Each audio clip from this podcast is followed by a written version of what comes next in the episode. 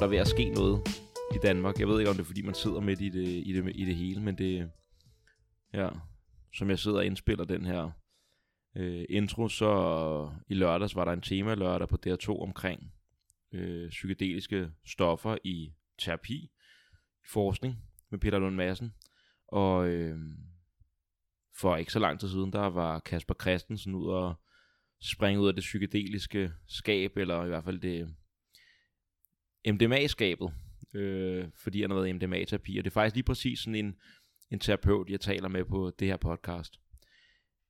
Jeg taler med en terapeut, der hedder Christian. Han er, arbejder normalt bare som almindelig psykoterapeut, men så har han så den her undergrundsdel af butikken, som hammer hans, øh, hans marker, hans kompagnon, hans kolleger har sammen, hvor de laver MDMA-terapi, og det gør de ud for MAPS-protokollen, og MAPS det er dem her, den her store organisation øh, fra USA, som lige siden at MDMA-terapien og forskning i MDMA, eller hvad den, øh, alt det, den legitime brug, den blev lukket ned i 80'erne, jamen, så fortsatte han i undergrunden med at prøve, at, eller ikke engang i undergrunden, faktisk helt op i lyset, og prøve at, øh, at få det igennem igen, og, øh, og, og skabe mulighederne den lovlige vej fra, hvor man siger, jamen, øh, det kan I godt få lov til at forske i dag, eller igen, og måske få lov til at bruge terapi.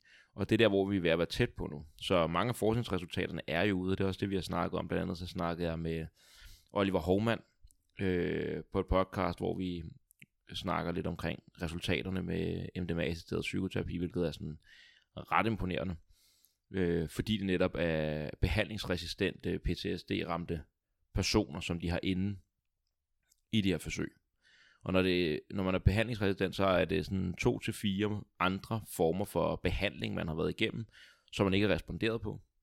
Øh, jeg kan ikke huske, om det er to, tre eller fire. Det er også lidt underordnet. I hvert fald så har man ikke kunne behandle øh, PTSD'en på konventionelle måder, og så har man så fået lov til at lave forsøg med de her mennesker, og de har fået lov til at indgå i de her MDMA-forsøg, hvilket har været ret impo- nogle rigtig imponerende resultater, og det er derfor, der bliver snakket om paradigmeskifter og alt muligt andet i psykiatrien, fordi psykiatrien mangler øh, reel innovation. Øh, det sidste rigtig store, det var ja, antidepressiverne, SSRI og antipsy- det antipsykotiske øh, medicin. Øh, siden da har der ikke været det store, og det er derfor, der er så meget excitement, og det er derfor, at der var en tema lørdag omkring psykedeliske stoffer med Peter Lund Madsen, fordi at selv DR bliver simpelthen nødt til at lave en tema lørdag om det, fordi at vi nok skal begynde at det er faktisk sådan, jeg ser det. En massering af den danske befolkning, af offentligheden til at begynde at, at se på stoffer med andre øjne. Og der bliver godt nok ikke nævnt MDMA i tema lørdag, men det er det, der bliver snakket om i dag. Christian, han øh, vil ikke stå frem med sit, hele, med sit fulde navn, fordi selvom jeg tager hjem til en helt almindelig mand, der bare er terapeut og hjælper folk i deres eller assisterer folk i deres terapeutiske processer, så hjælper dem igennem, hvad de nu går igennem, og så øh, til nogle af de lidt mere grælde eller tunge, eller når det skal gå lidt stærkere, de terapeutiske behandlinger, når der er nogle af dem, så bliver der engang man brugt MDMA. Det er sindssygt effektivt, det fortæller han mere om. Det her det er en podcast, der sådan lidt går i dybden og øh, med, jamen, hvordan ser sådan et forløb egentlig ud? Hele en terapeutisk proces. Hvad er det for et stof? Hvad, hvordan, hvordan ser det ud, når man går til terapi med MDMA? Hvad er potentialet? Og så ud altså nu forskning bliver lavet på, et, på PTSD af behandlingsresistente mennesker. Spørgsmålet er, hvis man kan behandle behandlingsresistente PTSD-ramte med så stor succes, hvordan virker det så på social angst, på almindelig depression, på parforholdsproblematik og den slags? Der bliver åbnet op for en hel masse, og øh, det er ret interessant at få lov til at sidde og tale med en person, der faktisk sidder og laver arbejdet lige nu i Danmark. Øhm. Så med det sagt, så vil jeg bare sige, at det aller sidste, gå ind, hvis I øh, godt kan lide at lytte til den forbudte skole, så gå ind og like, del, subscribe, skriv en anmeldelse, alt det der. Det hjælper også rigtig meget. Det, er, det vil være dejligt. Og hvis I bare vil lytte, perfekt. Skide godt, det er jeg også glad for. Med det sagt, så vil jeg byde Christian hjertelig velkommen. Jeg vil byde dig hjertelig velkommen, og så vil jeg sige rigtig god fornøjelse med den forbudte skole. Christian, fedt at du gider at, at mødes til en snak. Jamen, øh, lige efter nogle tekniske udfordringer her. øh, så er vi i gang. Mm. Jeg tænker faktisk bare, at det er nok egentlig bare fedest, hvis du bare starter lidt med at fortælle om, vi kan finde ud af, hvem, hvem filen du er, øh, hvad, hvordan du kommer til at lave det, som du så laver i dag, og, og den slags, mm. det er historie på. Ja. Jamen, øh, hvordan er jeg startet med at lave det, jeg laver i dag? Altså, det startede, det startede med, at jeg jo, jeg jo, jeg jo gået meget i terapi selv, eller gået meget i terapi, jeg er gået i terapi selv på grund af udfordringer fra min egen fortid. Øh, og så, øh, så synes jeg ligesom, det gik i stampe, det stod i stampe, og jeg kom ikke så meget videre med mange af de ting, og jeg synes, jeg kunne mærke, at der stadigvæk var meget arbejde med. Og, øhm, og så var det, at jeg stiftede bekendtskab med, jeg så en dokumentar på Netflix for en del år siden, som Neurons to Nirvana, som gennemgik forskellige af de her psykedeliske stoffer. Og, øhm, og det var seriøse mennesker, der talte om de her stoffer. Forskere, og, så, og, og jeg, altså jeg forbandt det der med at tage stoffer med sådan noget hippie noget, eller sådan noget taberagtigt, eller noget af den stil. Og, og jeg, jeg synes det var dybt seriøst lige pludselig, at man kunne arbejde med sig selv på den måde her. Og det, det, øh, så tænker jeg, det, det bliver nok nødt til at prøve, for at komme videre med min egen udvikling. Og, øh, og så læste jeg en masse om det, og jeg havde også lidt et, et forsøg med, med svampe, og, og det kunne jeg godt mærke, at det var, altså selvom det var udmærket, men det var ikke der, jeg skulle starte. Og så, så stødte jeg helt naturligt på MDMA som det næste. Altså hvor en, en jeg læste, skrev, en, en, ja, det var en noget gammel artikel, men, men, men han skrev, at, at, at det var rigtig, rigtig effektivt til, til terapeutisk behandling. Altså som i traditionel terapi, så tog man det her stof, og så ville det hele gå meget nemmere. Mm. Og så fik jeg fat i noget MDMA, og, øh, og lavede, lavede et øh, lille forsøg med det. tog en, en mindre dosis, og øh, gjorde det sammen med min daværende kæreste, hvor det, hvor det så ligesom var hende, der var terapeuten i anførselstegn. Altså, hun var upåvirket, og jeg tog det så. Og efter en times tid, så kunne jeg bare mærke, at jeg kunne bare tilgå, altså vi havde ikke forberedt noget sådan særligt, jeg skulle bare prøve, hvordan det var fuldstændig uden øh, nogen forudsætninger.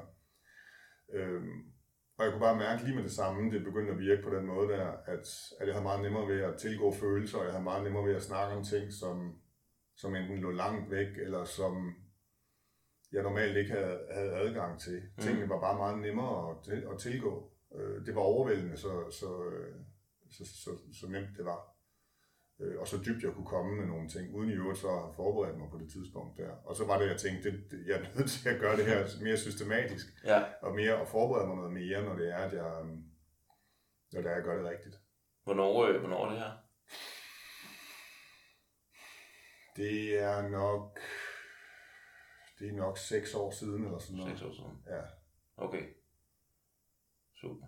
Jamen fordi, at øh, det er jo sådan en, at det, det er en ny ting, og så alligevel er det jo ikke. Fordi der har været, altså fremme i, i 80'erne blev det jo faktisk brugt til terapi, ikke? Ja, det, jeg tror faktisk, vi skal helt tilbage til 60'erne, før, altså der, det, der begyndte man at bruge det til terapi. Nå, okay. Jeg mener, uh, Leo Seff, som var, som var en på det tidspunkt pensioneret psykoterapeut, han, uh, han, han, han, han fandt det, fordi Scholgen, han havde, uh, mm. han havde syntetiseret det.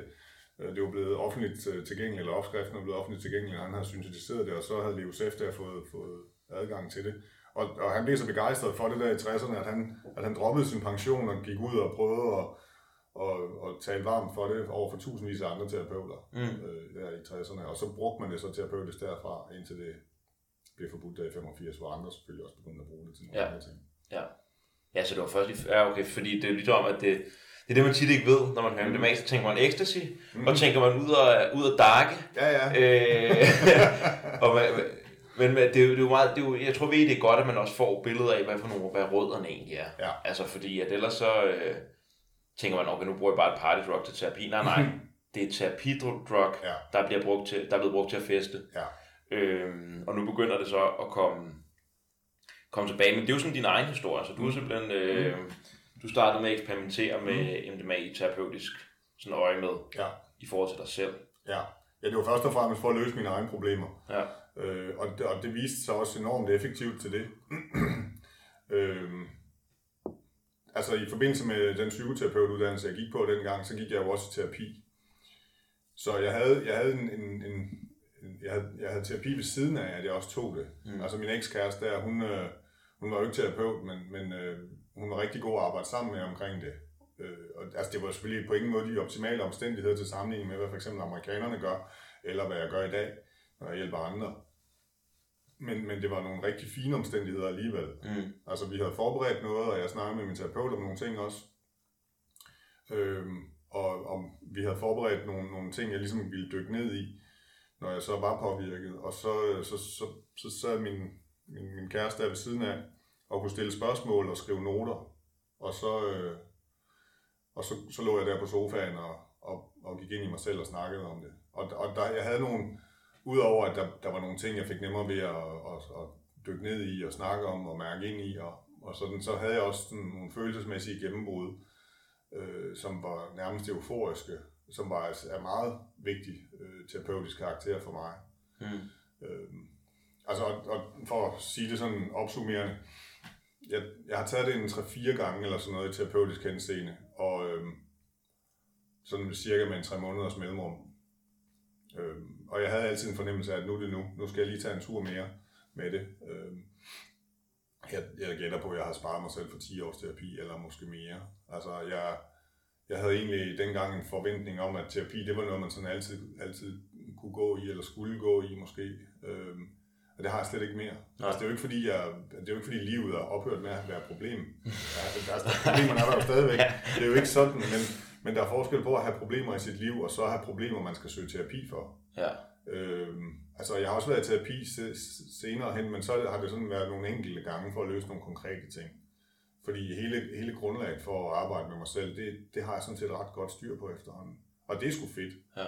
Det, det er super fedt, at, øh, at jeg at kunne komme dertil. Så, det, så jamen, det, jeg tror, det er det, der er en del mennesker, der, eller det ved jeg ikke, men der er jo mange, der går i terapi, sådan, så starter man, og så er det sådan noget, man bruger et værktøj, man bruger hele sit liv stort set. Ja.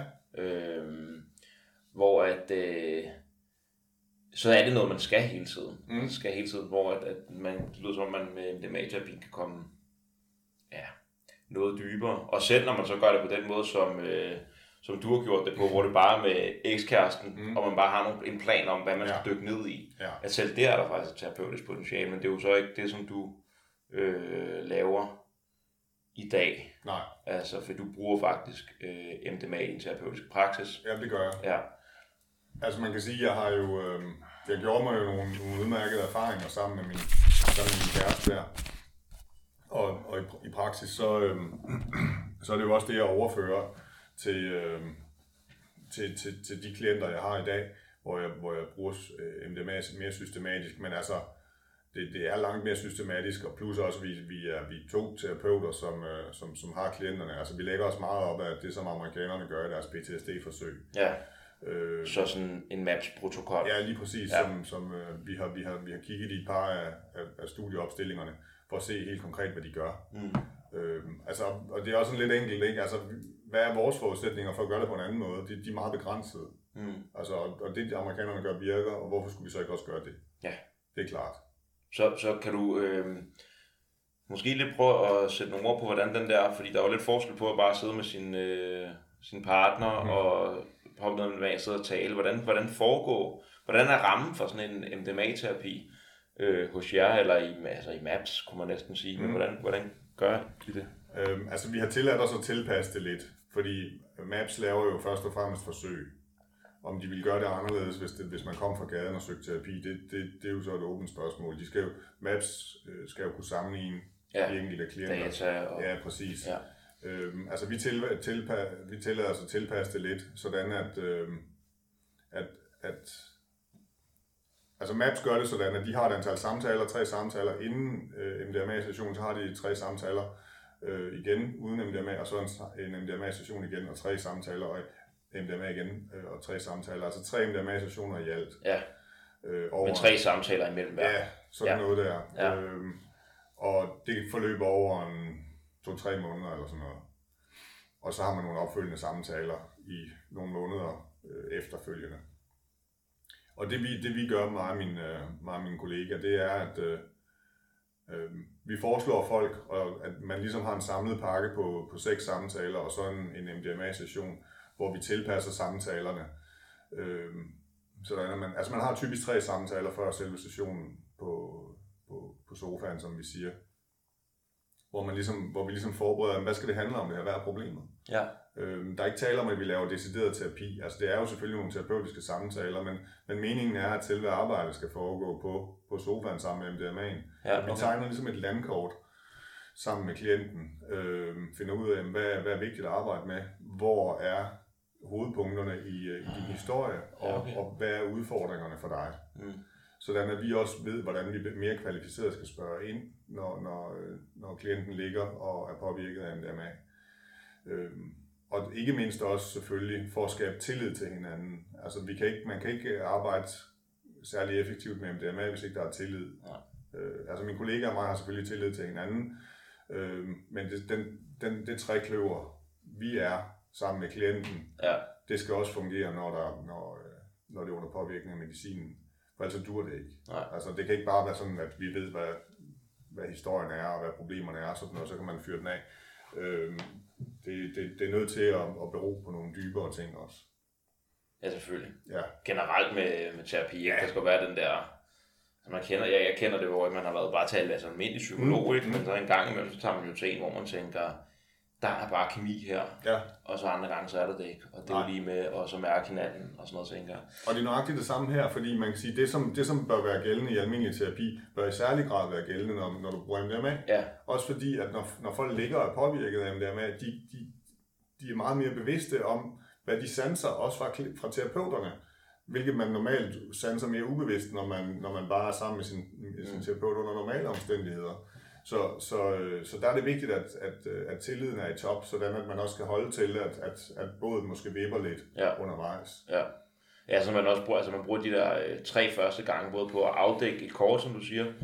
Det synes jeg er ret interessant, mm. at det faktisk ikke er terapi, men det er mere sådan en, øh, hvad er din intention egentlig, ja. På en eller anden måde? Altså, hvorfor Ja. er det egentlig, du er her, hvad er måske knudepunkterne, Ja. øh, som vi ikke kan berøre, når vi bare sidder her uden mm. medicin, uden MDMA. Øh, og så er det så også at, at skabe et eller andet, en terapeutisk alliance, Ja. inden den dagen på sofaen, som du kalder det. Præcis, Ja. præcis. Øh, det er sådan set det vigtige. Altså man kan selvfølgelig sige, hvis, hvis det er, at der kommer nogle aha-oplevelser eller sådan nogle undervejs i de tre samtaler, det er jo selvfølgelig velkommen. Ja, Så er man fri for at... gem dem.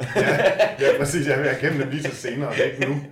Øh, fordi der er selvfølgelig ikke nogen grund til at, at, at lade nogle frugter hænge, hvis man lige kan nå at plukke dem. Nej. Så spilder man ikke tiden med det på, på, på medicinen. Men, øh, men det er ikke som sådan det, der er formålet.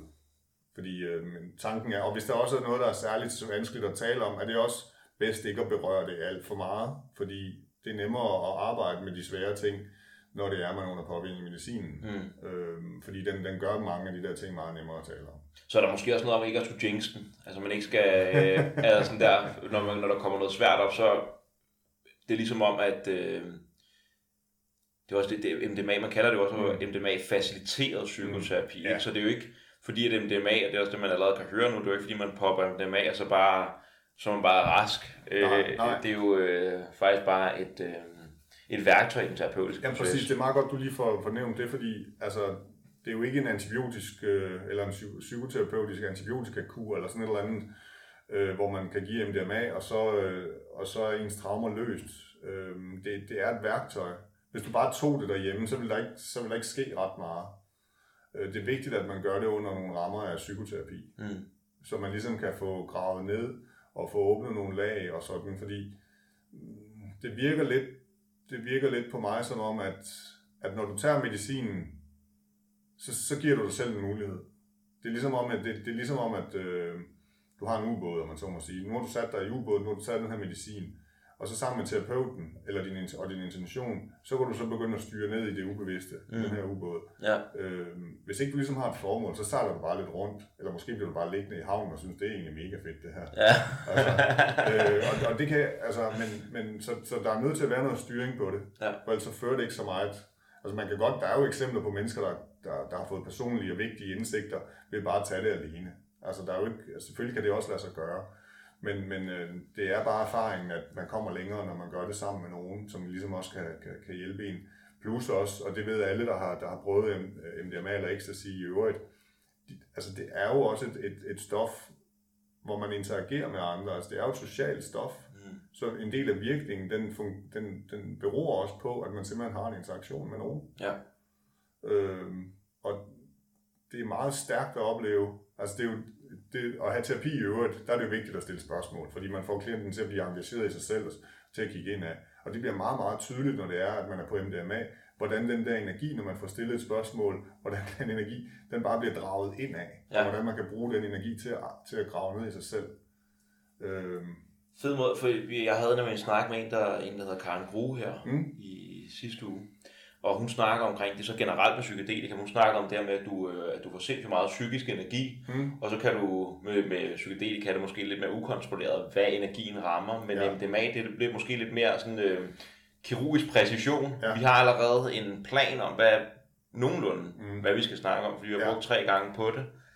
Og så øh, tillader den her energi fra MDMA'en, at vi faktisk kan bore dybt Lige netop. i en eller anden grad. Ja, okay. Fordi der er et eller andet med Fedt. MDMA, og, og hvorfor virker det sådan?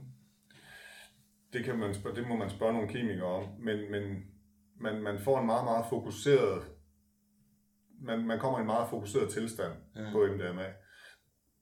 Til forskel fra for eksempel svampe og LSD, som bliver meget ufokuseret. Ja. Øh, men, men, men, øh, men på MDMA bliver man meget fokuseret, og jeg har selv oplevet det sådan, og det er selvfølgelig individuelt, afhængigt af, hvad problemerne også er, og hvem man er.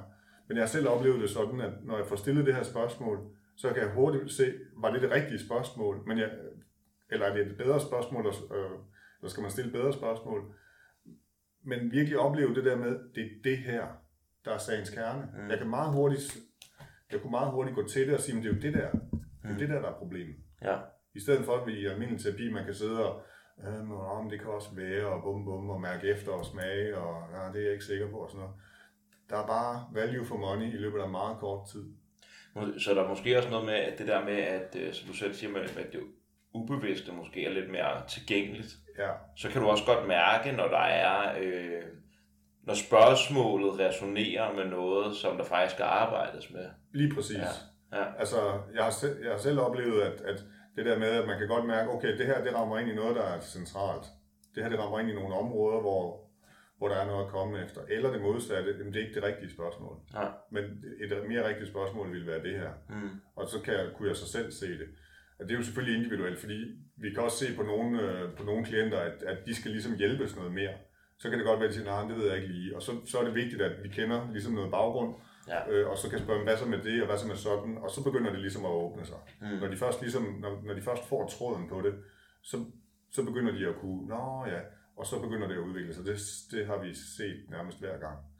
Så, øh, men, men øh, fordi det er måske også meget godt lige at, at nævne, fordi der er jo den her med om, øh, man er jo sådan lidt, øh, der er nogen, der overhovedet ikke vil kalde MDMA for et psykedelisk stof, Mm. og som heller vil kalde det for et empatogen, altså noget Ja. ja. med noget empati og noget, som du selv siger faktisk, Mm. at det er godt i relation til andre mennesker, Mm. og også empatogen i forhold til en selv, noget selvmedfølelse i forhold til en selv, og man lige pludselig kan Mm. grave op i nogle ting. Øh, men i forhold til sådan noget psilocybin terapi, ja, svampeterapi, eller når man skal tage ayahuasca eller sådan noget, så holder man jo pænt meget kæft. Her må man sige. og bare er øh, Ja. Ja. inde, men det her, det er så i dialog Ja, hele vejen igennem, oftest. oftest. Ja. Øh, altså, der er jo en, øh, det er en balance, fordi nogle mennesker har en foretrukken, altså man, man, man møder jo også sin, sin modstande og sit forsvar selv på MDMA. Mm. Det er bare nemmere at arbejde med det. Øh, nogen, altså alle mennesker har en foretrukken ting, når det er, at de møder deres modstand, det er enten så tiger de stille, eller så begynder de at snakke. De stikker enten af, eller de begynder at distrahere sig selv. Mm. Øh, og og det, der er det vigtigt, at, at, at vi som terapeuter er opmærksomme på det, og ligesom kan prøve at få dem til at gøre det modsatte. Så nogle gange så kan det udvikle tingene, at man får dem til at snakke. Andre gange kan det udvikle tingene, at man får dem til at, at fokusere indad. Ja, Altså det vil sige, få dem til at tige stille. ja. Og man kan også ligesom godt mærke nogle gange, øh, når, når de ligesom selv søger væk fra det, hvordan energien den forsvinder fra kroppen og kommer op i hovedet. Øh, og man kan mærke, okay, nu, nu er der ikke længere guld i det her. Så, mm. Så prøver vi at motivere dem til, og folk er generelt nemmere at have med at gøre, når de prøver dem med. Og det skal man selvfølgelig bruge med, med, med, med omtanke. Øh, og så prøver vi så at fokusere dem til, prøv lige at, prøv at mærke ind i nogle af de her følelser, vi har talt om, nogle af de her gode ting, eller nogle af de her vigtige ting, og så lige mærke, fordi man har også erfaringsmæssigt en bedre adgang til kroppen. Øh, og man har også, øh, hvis det er aktuelt, det er ikke altid, men det sker, man har også en bedre adgang til sine chakraer. Øh, og den energi, der er i nogle af dem, kan også være enormt nyttig at få fat i. ja. Men ofte så er snakken bare, det er på maven, eller det er på hjertet, eller det er sådan nogle ting. Mm. Øhm, og det kan være rigtig godt ligesom at komme ind i det, fordi rigtig mange er også, hvad kan man sige, forholdsvis afkoblet fra deres krop. Ja. Så der er det rigtig, der er det rigtig godt at komme mere ned i det. Samfundssygdom. Ja, ja lige, er, lige netop, vi elsker at være i hovedet. Ikke? Ja, ja, ja.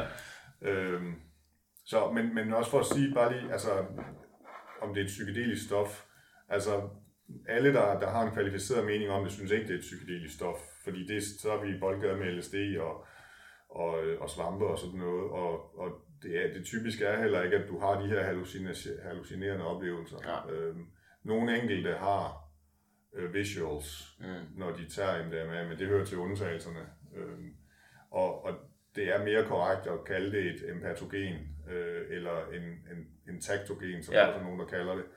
Øh, altså det, at man har en øget, en, en øget opmærksomhed på sig selv, og øget øh, empati for sig selv, og øget opmærksomhed på andre, og har lyst til at søge kontakt med andre. Men, og den, den, er, den er enormt konstruktiv, når du skal, når du skal arbejde terapeutisk med dig selv, fordi Øhm, fordi du får simpelthen større værdsættelse for dig selv. Mm. Og det kan være enormt bekræftende for rigtig mange mennesker, som har det svært, fordi omsorg, den omsorg, de har brug for, den kan de heller ikke altid finde ud af at give sig selv. Nej. Så det kan være rigtig godt, at de kan komme i kontakt med, jamen hey, jeg er faktisk ved at elske. Ja, det er måske faktisk tit, øh, hvad skal man sige, første skridt på at kunne Ja. få det bedre, det er at have den der selvkærlighed, Ja, medfølelse til faktisk at ja, oprigtigt ønske, at Mm. jeg fortjener at få Mm. det bedre. Overraskende, og, altså, overraskende mange af vores klienter, øh, og det, og det kan man jo også se i litteraturen med, med mennesker, med terapeuter, der taler om det, overraskende mange mennesker, der søger hjælp, de vil svare øh, afvigende i forhold til, om de er værd at elske. Ja. Og det, nej, det ved jeg ikke rigtigt, og jeg er jo også, og jeg er jo heller ikke perfekt, og, eller de vil score sig selv lavt på sådan en Mm. skala og sådan noget. Øhm, og, og det, det ser man meget mere konstruktivt på, når man tager emner med. Ja, Ikke at man får sådan et, et, et unuanceret selvkærlighedsbillede, slet ikke, men man får et meget mere konstruktivt billede på, at man er ved at elske, fordi sådan og sådan og sådan og sådan. Ja. Men jeg har også de og de og de problemer. Ja, så ligesom om, at selvom man sidder i en terapeutisk situation, og man faktisk skal ind til nogle af de ting, der måske ligger til grund for, at man er, er ret selvhadende eller et Mm, eller andet, ja. ikke? at selvom man skal ned i det, Mm. så øh, kan man se på det med kærlige øjne. Ja. Øhm, og måske ikke, altså nu ved jeg ikke, fordi at det jeg husker, var der en eller anden, øh, jeg hørte et eller andet interview, mm. hvor de snakkede om, at øh, om MDMA-terapi, mm. jamen sidder I så bare, altså har man så bare lyst til at feste, når man sidder der hos terapeuten og sådan noget. Men det er vel ikke sådan, at altså, det er jo stadig, man, kan, man, er, man, man er vel stadig bevidst om, at det er noget svært arbejde, jeg er i gang med, højst sandsynligt. Øh, men man har bare ligesom øh, øh, loweret ens threshold, ens bar for øh, selvhed, Mm. er sådan der, at, Jo. at den er lidt længere væk i en eller anden, for, en eller anden grad. Ja, altså, det er slet ikke et, det er slet ikke et, øh, det, det er ikke på den måde et, et, et, jo, det kan selvfølgelig godt være et tema, men man kan bedre se en masse facetter på det og nuancer på det og sige, at det er sådan set den forkerte label, og jeg sætter på mig selv. Ja. Der er meget mere, der er værd at elske. Ja. Eller det kan godt være, at man ligesom i et stykke tid fastholder det der, det der negative selvbillede, men, men når vi som, som terapeuter begynder sådan at udfordre det, hvad med det, og hvad med sådan, nå ja, så kan man meget nemmere tilgå et, nogle andre sider af, sig selv. Ja. Og tit, og det har vi set ofte, tit så er det et indre barn, som på en eller anden måde er blevet, blevet sat til side, og som er blevet overset, som har brug for at blive holdt i hånden og taget frem igen. Ja. Og, og i det øjeblik, man kan det, så, øh, så kan man også begynde at tage sig selv meget mere alvorligt og have omsorg for sig selv og respekt for sig selv og, Ja. og få en mere balanceret til, tilgang til sig selv og til andre ikke mindst. Ja. Jeg havde sådan en uh, apropos indre barn, fordi at, øh, skal jeg nok få til at lige en sløjf på det, Ja. men jeg havde sådan en oplevelse øh, med sådan en indre barns meditation. Mm. Og jeg, jeg, jeg, altså, jeg tænkte, det tror jeg simpelthen ikke på. Det. Du kan ikke guide mig ned og møde sådan en øh, del af mig selv. Men det, det kunne jeg så. Og møder så sådan en, øh, en øh, version af Alexander, der er sådan en 3-4 år gammel og lige har fået en lille søster, og faktisk er pisseked af det, Mm. mm. fordi at øh, lille søster er kommet og smadret hans familie. Ikke? Hun tager al opmærksomheden her. hun tager alt opmærksomhed. Ja. Øhm, og det er jo der, man tænker, eller jeg har også altid tænkt, jeg har ingen traumer, Mm. fordi jeg har haft et godt liv. Ja. Men for lille Alex Mm. på 3-4 år, Mm. så var der faktisk et traume i Ja. at få søster. Ja. Så det er måske også det her med, og, øh, og og den har jeg aldrig nogensinde kunne åbne op for, måske heller ikke følt, at jeg har haft et stort behov. Hvad, hvad ved jeg? Men i hvert fald, øh, det er et lille traume. Hvis man har større traume, så kan det være, Mm. kunne jeg forestille mig, tusind gange mere svært Mm. og skulle snakke om det og skulle, øh, skulle tilgå det. Og det er jo så det, som lige pludselig, når man så øh, møder det her indre barn, når man er på MDMA, kunne jeg forestille mig sådan der, åh, lille Alex, for helvede. Altså man har Ja. en helt, en helt anden relation til Ja. det. Og det er vel også derfor, fordi det er jo PTSD, der bliver lavet i forskningen. Mm. Øh, det er jo traumebehandling. Ja. Altså det, Ja, jeg har det- kunne se på det mørke, der lå i fortiden Ja. i en eller anden grad. Og PTSD er jo noget af det mest alvorlige, du kan fejle, uden at være decideret psykisk syg, altså med, med psykoser og sådan skizofreni og sådan noget. Ja. Øh, og det er svært at arbejde med mennesker med PTSD, også, også uden MDMA. Det er også svært på MDMA, Mm. øh, eller det, det kræver noget mere i hvert fald. Men, men, men det betyder rigtig meget. Altså, der er tit nogle, nogle børn i de her mennesker, øh, også mennesker, der ikke nødvendigvis er stærkt traumatiseret, som du selv beskriver, Mm. som, øh, som har nogle børn, der godt kunne trænge til at blive, blive taget lidt hånd om. Altså jeg har selv haft den oplevelse, faktisk på et af mine sidste MDMA-sessioner, hvor, hvor jeg ser en, en, en, en lille dreng, som, som har skærmet sig selv fra de voksne, fordi han ikke føler, at de ser ham. Mm. Øh, og der kunne jeg simpelthen gå ind og tage ham, og, og, og lege med ham i hans hule, Mm. mm. og, og sidde og læse historier med ham og sådan noget. Mm. Og så han simpelthen bare følte, at han fik den der opmærksomhed fra, fra den voksne, som han havde brug for. Ja, så lige pludselig bliver man selv den voksne, der giver Ja. den opmærksomhed, som det lille barn egentlig havde brug for, af nogle andre voksne. Præcis, ja. ja. ja. Og det, det, det er meget fint, at man, øh, fordi man er jo blevet voksen, og man ved, hvad et lille barn har brug for. Og det kan man jo så tage med ind der. Mm. Der er bare en del af en selv, der ikke lige er blevet gammel. Så hvis man nu, øh, hvis man nu siger sådan i forhold til øh, de her PTSD-forsøg, der bliver lavet, så er det for eksempel veteraner eller folk, Mm. der er blevet udsat for voldtægt, Mm. overgreb et eller andet. Det er jo egentlig samme mekanisme, ikke? Altså det her med, at jamen, så, øh, jeg ikke rigtig kunne snakke om øh, den der aften, hvor jeg blev voldtaget i byen, og faktisk måske fordi der er noget... Øh, det er jo det, det, er jo det der så tit er sådan lidt fucked up ved folk, der er blevet udsat for et eller andet traumatisk. Mm. Det er, at de faktisk ofte bebrejder sig selv efterfølgende. Ja. Og selvom man tænker, nej, nej, det gør jeg ikke. Men jo, jo, det gør du lidt Ja. ubevidst. ja. Og, og måske er det det der med, at lige pludselig kan jeg sidde i MDMA'en med kærlighed og med et nyt perspektiv og se, hvor meget jeg har lidt siden sidst, eller siden det skete. Og så faktisk, øh, det ved jeg ikke, Mm. øh, tilgå det med, med kærlighed og med et ønske om, at det bliver bedre. ja. Øh, så mekanismen er det samme. Fuldstændig. Ja. Fuldstændig. Fordi som, øh, som den klassiske Rachel Hope, som øh, har begået sig i nogle interviews på nettet, hun har været med i de her PTSD-forsøg i USA, Som, som deltager. Ja, som deltager som Ja, klient. ja. Øhm, og, og hun er rigtig god til også at fortælle om sin egen historie, og har været udsat for voldtægt, da hun var lille, og, og også nogle, nogle traumatiserende oplevelser senere hen som, som, som ældre barn, øhm, og havde det frygteligt øh, i, sit, i sit voksne liv, jeg vil altid i virkeligheden. Og hun fortæller så, hvordan, hvordan hun på MDMA, al hendes frygt, det bliver ligesom projiceret ud. Hun tager masken af, og så kan hun ligesom se for sig, hvordan frygten den danser rundt omkring hende udenfor. Mm. Og hun kan simpelthen slet ikke noget med mig at gøre. Nej. Altså, det har, altså, jeg som menneske er jo, er jo, det har ikke noget med mig at gøre. Det siger jo ikke noget om mig som menneske. Det er ting, der er sket mig. Mm. Det er jo ikke fordi, det er mig. Det, jeg er jo uberørt. Ja. Er det ikke mig, der har voldtaget mig selv? Nej, øh, og, og det er ikke min skyld. Nej. Og hun kunne ligesom sætte sig selv fri fra det fængsel der. Øh, og det, er jo, det var jo enormt frigørende. Altså, at man, øh, som hun selv siger, jamen det fængsel, jeg var i, jeg kom ud. Og i løbet af meget kort tid, så begyndte hendes mave at fungere ordentligt igen, og hun var fri for at, at, at fare op og, og forstyrre det hele med sin uro, når bare telefonen ringede, eller nogen ringede på døren, eller sådan noget. Øh, det kom, det, hun kom ret hurtigt i, i balance med de der ting igen. Ja. Øh, så det var jo en fantastisk historie, kan man sige. Ja. Men det er jo generelt, når man ser på forskning og tænker, det er jo bare fantastiske historier. Mm. Fordi det, det, de er, det er jo behandlingsresistente mennesker, altså folk, Ja. der har prøvet, hvad er det, tre eller fire andre modaliteter, Ja, og ikke har succes med dem, altså ja. forskellige farmaceutika, øh, terapi, hvad det nu kan være. Og så øh, er det så der, hvor at Maps de har fået lov til, at okay, dem her, de er alligevel ikke til at redde. nej, Giv, at, giv dem noget MDMA, det er sgu Ja. fint nok. Ja. Øh, faktisk lidt på samme måde, som Johns Hopkins fik lov til at lave psilocybin-terapi på folk, der er ved at dø, fordi de krasser alligevel snart af. ja, det er det, så det, øh, risikoen er ikke så stor. det er sådan en, en Ja. patientgruppe, som er sådan, vi, vi har alligevel ikke noget at gøre, Nej. så dem vi har fået lov til at lave noget på, men det er også der, hvor det er endnu mere imponerende, at de faktisk har fået resultater. Bestemt. Ja. Fordi det er jo nogle, altså PTSD er svært at arbejde med i forvejen, og folk har jo enormt meget modstand på, og det, er- det er svære ting, de sidder med. Det kan jeg sagtens forstå, øh, at man kan have det sådan. Øh, men, men det har bare enorm bety- det kan have enorm betydning for rigtig mange af de her mennesker at gøre det på den måde. Og de er jo netop behandlingsresistente. De har prøvet forskellige ting, og så kommer de i de her forsøg, og så hjælper det bare. Altså som en af, som en af de her veteraner. Jeg tror, han har været i ja, Irak eller Afghanistan eller sådan noget. Øh, og, og, og hvor han sagde, at han kunne slet ikke se meningen med at leve længere. Ja. Øhm, og hvis ikke det havde været for siger han, så har han ikke, så har han ikke siddet her i dag. Ja, det synes jeg, det, det har man hørt Ja, sådan relativt mange gange. Ja. Og det er også det, man skal forstå, når man læser, det synes jeg i hvert fald, det synes jeg er vigtigt perspektiver med, at det virkelig er en patientgruppe, der er pænt fucking af skide. Mm, Mm. Altså, det, det, der er virkelig intet. Hvis du har prøvet tre eller fire ting mm. for din PTSD, og der ikke er noget, der er virket, så øh, tror jeg, så står man sgu et sted.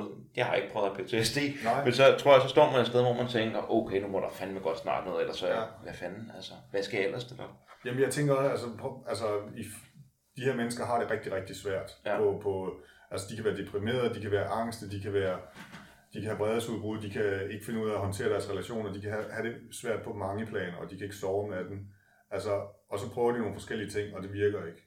Mm. Altså, så, så kan jeg godt forstå, at man ligesom får den her opgivenhed og, og, tænker, at der er jo ikke noget, der er jo ikke noget for mig. Eller også så kan jeg tage en masse medicin, og så kan jeg alligevel ikke være til stede i verden, fordi så er jeg bare drugt op i et hjørne. Ja, ja, Hvad er der ved det? ja. Så er man bare fladet ud. Fuldstændig. Så der er ingen følelser. Nej. Endnu mere kedeligt. Og så er der måske dem, som har gode perioder, så har de dårlige perioder, så er de gode perioder, så bliver sådan et, men det er jo stadigvæk ikke tilfredsstillende. Nej. Hvad for nogle, øh, hvad for nogle klient, klienter ser I? Altså, hvad, hvad, øh, hvad bruger I MDMA? Altså, hvad bruger I MDMA til? Altså det er sådan set lidt, øh, det er lidt en blandet landhandel. Nu kan jeg selvfølgelig ikke gå ned i, i, øh, i, i detaljer med, med klienterne, men, nej. men, men, men det er alt, det, det er sådan, altså enkelt sagt, så er, det jo, så er det jo mennesker, som har prøvet almindelig terapi, Mm. og hvor de ligesom synes, nu, nu kommer jeg ikke længere med det. Nej. Det er sådan det generelle. Men der er også, der er også nogen, som, øh, som, som har det rigtig svært med nogle ting, Øh, og hvor de godt kan mærke, at det her, det, det gør sgu for ondt at, at pille ved, hvis jeg skal bruge det, hvis jeg skal tilgå det i almindelig terapi. Øh, eller også så, øh, så, så kan de bare mærke, at almindelig terapi kan ikke nå det her. Ja. Altså det er for langt væk på en eller anden måde. Ja. Øhm, og, øhm, og så er det, at, at de jo så har hørt om det her på grund af MAP-studierne, eller de har læst om det på anden vis, eller de måske Kasper Christensen. Ja, ja, ja, ja Kasper Christensen vi også, ja, ja. ja. Eller, eller at de måske har en, en interesse i psykedeliske stoffer, som i øvrigt der har erfaret, hvad det, hvad det har kunne gøre med andre, i andre henseender for dem. Øhm, og og så, så, søger de så, øh, så søger de så vores hjælp. Øhm, og jeg tror også, de fleste bliver sådan lidt slået over, hvor, altså systematikken i, hvordan man skal arbejde med det. Altså, det er ikke bare noget, man, øh, man kan sætte sig ned og gøre en søndag eftermiddag, mm. hvor man alligevel ikke har andet at lave. Øh, og vi kører også nogle forholdsvis... Øh, jamen altså, Ja, ja. folk tror sådan lidt forskelligt. Ja. Ja. Nå, jamen, det bare sådan en party drug, ikke? Ja. Ja, nej, det, du får faktisk slet ikke lyst til at have, have fest. Øh, Hvis du gør det rigtigt. hvis du gør det rigtigt. Ja. Altså, du, og folk vågner også op derefter, eller vågner op, de, når de kommer tilbage, så er der også flere, der har sagt, mig selv inklusiv, jeg forstår ikke, hvorfor man vil tage det her på diskotek. Ja. Ja. Altså, sådan får man det virkelig. Ja. Men igen, det er det der med, at man har en helt anden, altså fordi, jeg har ikke prøvet MDMA, øh, men når man ser folk, der tager MDMA i byen, så er det også bare igen en anden setting, og en helt anden grund til, at man har taget det. Mm. Og det der skulle også griner ud, altså Jo, folk jo. har jo en fest. Øh, og når man hører på, hvad det giver, øh, mm. så kan man også godt forstå, at det fungerer. Men det er et andet setting, det her. Ja. Og det er et helt andet formål. Så øh, selvfølgelig sidder man ikke og har en fest over i stolen eller på sofaen. Nej, men, men det understreger jo også bare, at, at MDMA er enormt formålsstyret. Mm. Eller det, det- var godt udtryk. ja, formålsstyret. Ja. Altså, hvis du beslutter dig for, at du gerne vil have en god fest, og du tager MDMA, så er det også en god fest, du Ja, får. ja, ja. Hvis du beslutter dig for, at du vil arbejde øh, dybt med dig selv, og, og sætter rammerne til det, så er det også det, du får. Ja, det giver jo egentlig god mening. Ja. Altså det, det der med, at man trækker en eller anden form, det er sådan en psykisk energi, og så kan du rette den mod Ja. lidt, hvad skal vi? Skal Lige vi arbejde med noget Ja. i dybden? Så faktisk, så I tager, I tager MAPS-protokollen, Mm. Og så uh, MAPS, de kører, det er, jo, det, er jo, det er jo et forskningsprojekt, de kører PTSD, Mm. målrettet en Mm. patientgruppe, og så finder de ud af, at det kan man godt bruge det til. Ja. Det, det er de i hvert fald meget, meget tæt på de fast tre forsøg nu, ikke? Jo, du mener det. Ja. Ja, så det øh, kunne godt snart være, være det galt. Ellers kan man hoppe tilbage til podcast med, øh, ja, det er en eller anden podcast, med Oliver Hovmann, øh, hvor vi snakker om det. Men i hvert fald, så I, I tager den her øh, struktur, Mm. og så bruger I den faktisk bare på en bredere Mm. patientgruppe. Mm. Øh, fordi at, øh, men det, altså fordi man kan, de der kvaliteter, som MDMA-terapien har, når man lige lytter til dem, at du ved, at amygdalaen, øh, stress, altså stresscentret op i hjernen og angst, frygtcentret, det lukker lidt ned, ikke? Og ja. der er noget øh, kærlighed, vi Ja. øh, oxytocin, er det ikke det? Jo, oxy, ja, det der, altså, som jeg snakkede med en, med, en, med en psykiater om, som også var velvilligt indstillet over for de her ting, som han sagde, det er jo fantastisk, hvad MDMA er i stand til at gøre rent biokemisk mm. og i hjernen, fordi det, det, det højner jo niveauerne i, i alle de i, i, i alle de kemiske stoffer, som man, man, man tror, når det er, at man tager et eller andet. Mm. Altså hvor forskellige stoffer typisk retter sig mod det ene, og delvist mod det andet. Men så, så rammer MDMA ligesom dem alle sammen, både dopamin og, øh, og serotonin og, øh, og det GABA-R-system. Sådan, det, det kører sådan på hele, på hele spektret okay. okay. på samme tid. Og, og, og nogle af de her stoffer, det må du ikke lige hænge op på, hvad det, hvad, hvilket af dem det er, øh, gør, at, at øh, aktiviteten i amygdala sænkes. Mm. Og amygdala er jo der, hvor, hvor, hvor vi processerer frygt. Og mennesker, som for eksempel har PTSD, har jo en, en overaktiveret amygdala. Ja. Så, så nogle af de stoffer vil sænke ved aktiviteten i, i amygdala. Men, men der, der sker samtidig det, og det kan jeg godt sætte mig ind i, da han, da, da han sagde det der. Øh, altså, du højner også bevidstheden og, og, og din, din generelle opmærksomhed på, på, på alle områder. Og det er, det er jo der i, tænker jeg, at, at, at, at effektiviteten af MDMA ligger. Mm. Samtidig med, at du kan fastholde din opmærksomhed, fordi der er også nogle af de stoffer, som er fokusgivende. Ja. Ja, også fordi det, det er jo det, man snakker også lidt om, at der er, et amf- altså sådan lidt, der er en amfetaminlignende side i MDMA, som ja. giver den her, amfetamin bliver også brugt tit som study drug, fordi det netop giver sådan altså knivskarp fokus i lang tid. Ja. Så man, men når, når, når man hører bare sådan rent biokemisk og sådan de der hjerneprocesser, der foregår, når man hører det, så giver det god mening, at mm. du kan bruge det til mange terapeutiske ting. Mm. Altså om det er PTSD, eller om det er nogle almindelige traumer, om det er almindelig depression. Ja. Jeg tænker sådan noget som, øh, når man begynder på et eller andet tidspunkt at kunne bruge det til altså en forsk i social angst. Mm. Det lyder som om, at det kunne være mm. skide godt mm. social angst, ja. det der. Ikke? Altså, øh, man får noget mere en lyst til andre mennesker, og øh, ikke seksuelt måske også det. Også det ja, faktisk bare, ikke. Nej. Med, ja, det er ikke, ikke under MDMA i hvert fald, Nej, okay. måske bagefter, men, ja. øh, fordi den er faktisk over, overvældende øh, fraværende, mm. lysten til, til sex. Ja. Øh, men, men, men, Alt andet er så fedt alligevel. Ja, men, ja, på en eller anden måde. Altså meget få mennesker, det viser forskningen også, altså meget få mennesker bliver seksuelt interesserede, når de tager MDMA. Altså ja. det kan godt være, at de får lyst til at kramme og holde i hånd og sådan ja. noget. Ja. Men det seksuelle, det er fraværende. Ja. Øh, fordi det er ligesom, det er ikke det, MDMA gør. Det er ikke et afrodisiakum. Nej. Men, men også, øh, for, det er jo rigtigt nok, at, at den forskning, der er, retter sig mod PTSD. Og man kan sige, jamen, hvem er vi så, at, at vi bruger det sådan mere bredt? Altså man kan sige, på den måde, så gør vi det mere old school, mm. øh, hvor, hvor det bliver brugt som, som en, øh, en, en, en løftestang i almindelig terapi, og det er der jo rigeligt med evidens for, at det virker. Hvis, og jeg tænker, altså min, mit eget, vores rationale er, hvis det virker på PTSD, så virker det også på noget, der ligger længere nede i bunken. Ja, og det er jo også det, der er så blæret af forskning, for de tager nemlig den sværeste ting at takle. Ja, ja. Hvis de kan takle den, ja så ligesom sådan en dominoeffekt, der Præcis. begynder at køre, ja. kunne man forestille sig. Ikke? Og, og som, som øh, nu er det jo så kun hans gidsning, men Ben Cesar, som er engelsk psykiater, som også er meget pro MDMA, som han siger, at det, det vil være hans vurdering, at, at sådan noget som borderline vil være rigtig godt at bruge MDMA til at arbejde mm. med. Øh, og der er også et, et andet forsøg i gang, hvor man, hvor man undersøger MDMA's virkning på, på autisme.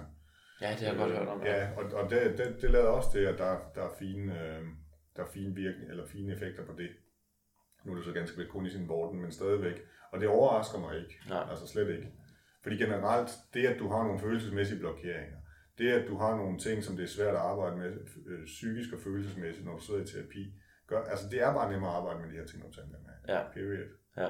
Ja, så det er, sådan, det er faktisk sådan helt basic, at det bare er sådan et, øh, et som du selv siger, en terapeutisk løftestang. Ja. Vi, øh, ja. Ja, det, det, det, terapi på støder. Jamen det, det er det fandme. Ja. Fordi alle de, der, alle de der ting, du sidder og savner og glæder dig over, når de opstår i almindelig terapi, de der indsigtsfulde øjeblikke, eller man, man lige løfter en sten væk, så energien stiger på nogle bestemte områder, er sådan lidt sjældne øjeblikke, og man, man glæder sig over dem, og de er, hurtigt, de er ret flygtige også i almindelig terapi. Ja. Øhm, her der kan du bare have dem i timevis. Når du tager det kører en, bare. Ja, det kører bare. Ja. Altså, og det er også derfor, at man kan sige, at øh, sådan var min egen oplevelse, at, at en enkelt MDMA-session, det var flere måneders terapi. Ja. Flere måneders terapi. For man bare kører i det der, ja. at dernede, hvor guldet ligger, ja. det der er svært. ja. ligger bare og kører dernede, Ja. og kan blive ved med at være dernede, for, man Ja. ikke bliver, for det er også, det, kan, det, det ved man tit, hvis man for eksempel snakker om noget. Det kan også bare være med en kammerat, der kender alle det, eller med en, en fa- familiemedlem eller noget, Mm. men lige så snart man rammer det, der, der gør ondt, så laver man, om man ved det eller ej, ofte et træk tilbage, et wow, wow, wow, wow, wow, Ja. der er noget her. Ja. Jeg ved ikke helt, om vi skal røre ved det, Ja. men så på MDMA, så er man sådan der, nej, nej, lad os grave guld i dag. Lad os kigge på det, Lad ja. os kigge på det. Ja, det er da ja. egentlig spændende, det her. Ja, ja. Og det er lige præcis, det er lige præcis sådan, det er. Og øh, ja, man kan, se, man kan se mere nøgternt på det, og mere konstruktivt på det, og måske endda mere nysgerrigt på det også. Hmm. Hvad, øh, en ting, som man måske, når man lytter til det her, måske vil undre sig over, det vil være, at du siger, øh, at I er to Nå, terapeuter. ja. Altså, det er. Øh, Ja, hvorfor? Ja. Hvor, hvorfor egentlig det? Men det er jo også noget, de gør i forskningen. Jo. Øh, Og ja, det er faktisk meget godt, at du lige nævner det, fordi det der, ja, altså det kan virke lidt overflødigt. Øhm, altså Maps skriver faktisk ikke, hvorfor, hvorfor, altså specifikt, hvorfor de gør det, ikke i de studieprotokoller, jeg har læst i hvert fald. Men, men, øhm, men det er tydeligt nok, at der er flere gode grunde til at gøre det. Og det er, at det er hårdt arbejde at sidde med en, med, med en klient på MDMA alene. Og Hvor det, har, det har jeg også prøvet. ja. Er det på grund af tidsspændet? Jamen det er simpelthen fordi, det er lang tid. Ja. Det er den ene ting. Ja. Ja. Det er lang tid at lave sådan noget. Hvor lang tid var det?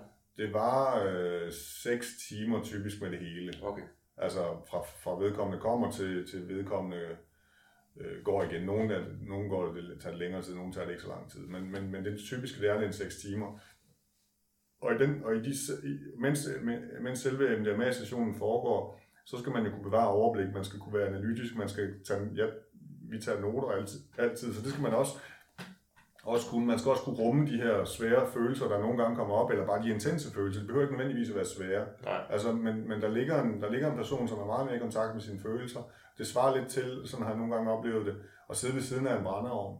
Altså, det er ikke fordi, du brænder der, men du kan mærke varmen der Ja, hele tiden. ja, ikke? ja, ja. Øhm, og, og, Fedt, det. det, og det, ja, at, ja, det er sgu meget fedt egentlig også. Øh, og, og det tager bare en masse energi Ja. at gøre det. Og det er meget nemmere at håndtere, når du er to. Så kan man ligesom køre ind og ud. Ja, fordi det er også meget, Skiftevis. og det er nemlig meget tydeligt at mærke, særligt på MDMA, hvordan energien skifter afhængigt af, hvem der ligesom snakker med vedkommende. Øhm, og, øhm, og typisk er også, at klienten har en, en maske på, så øh, oplevelsen kan være mere indadvendt. Men en gang imellem, så tager klienten masken af, fordi man vil gerne snakke med, med øjenkontakt, eller det, et eller andet bliver for overvældende, hvad det nu kan være. Ja. Og så bliver det meget mere, altså skulle have fokus i øjen, øjenkontakt med en, der er på MDMA, samtidig med, at man laver terapi. Ja. Det kan blive meget intenst. Ja. Øhm, og det, det, det kræver bare noget overskud hos den, der, der sidder med det. Og det er meget nemmere at håndtere, når man er så.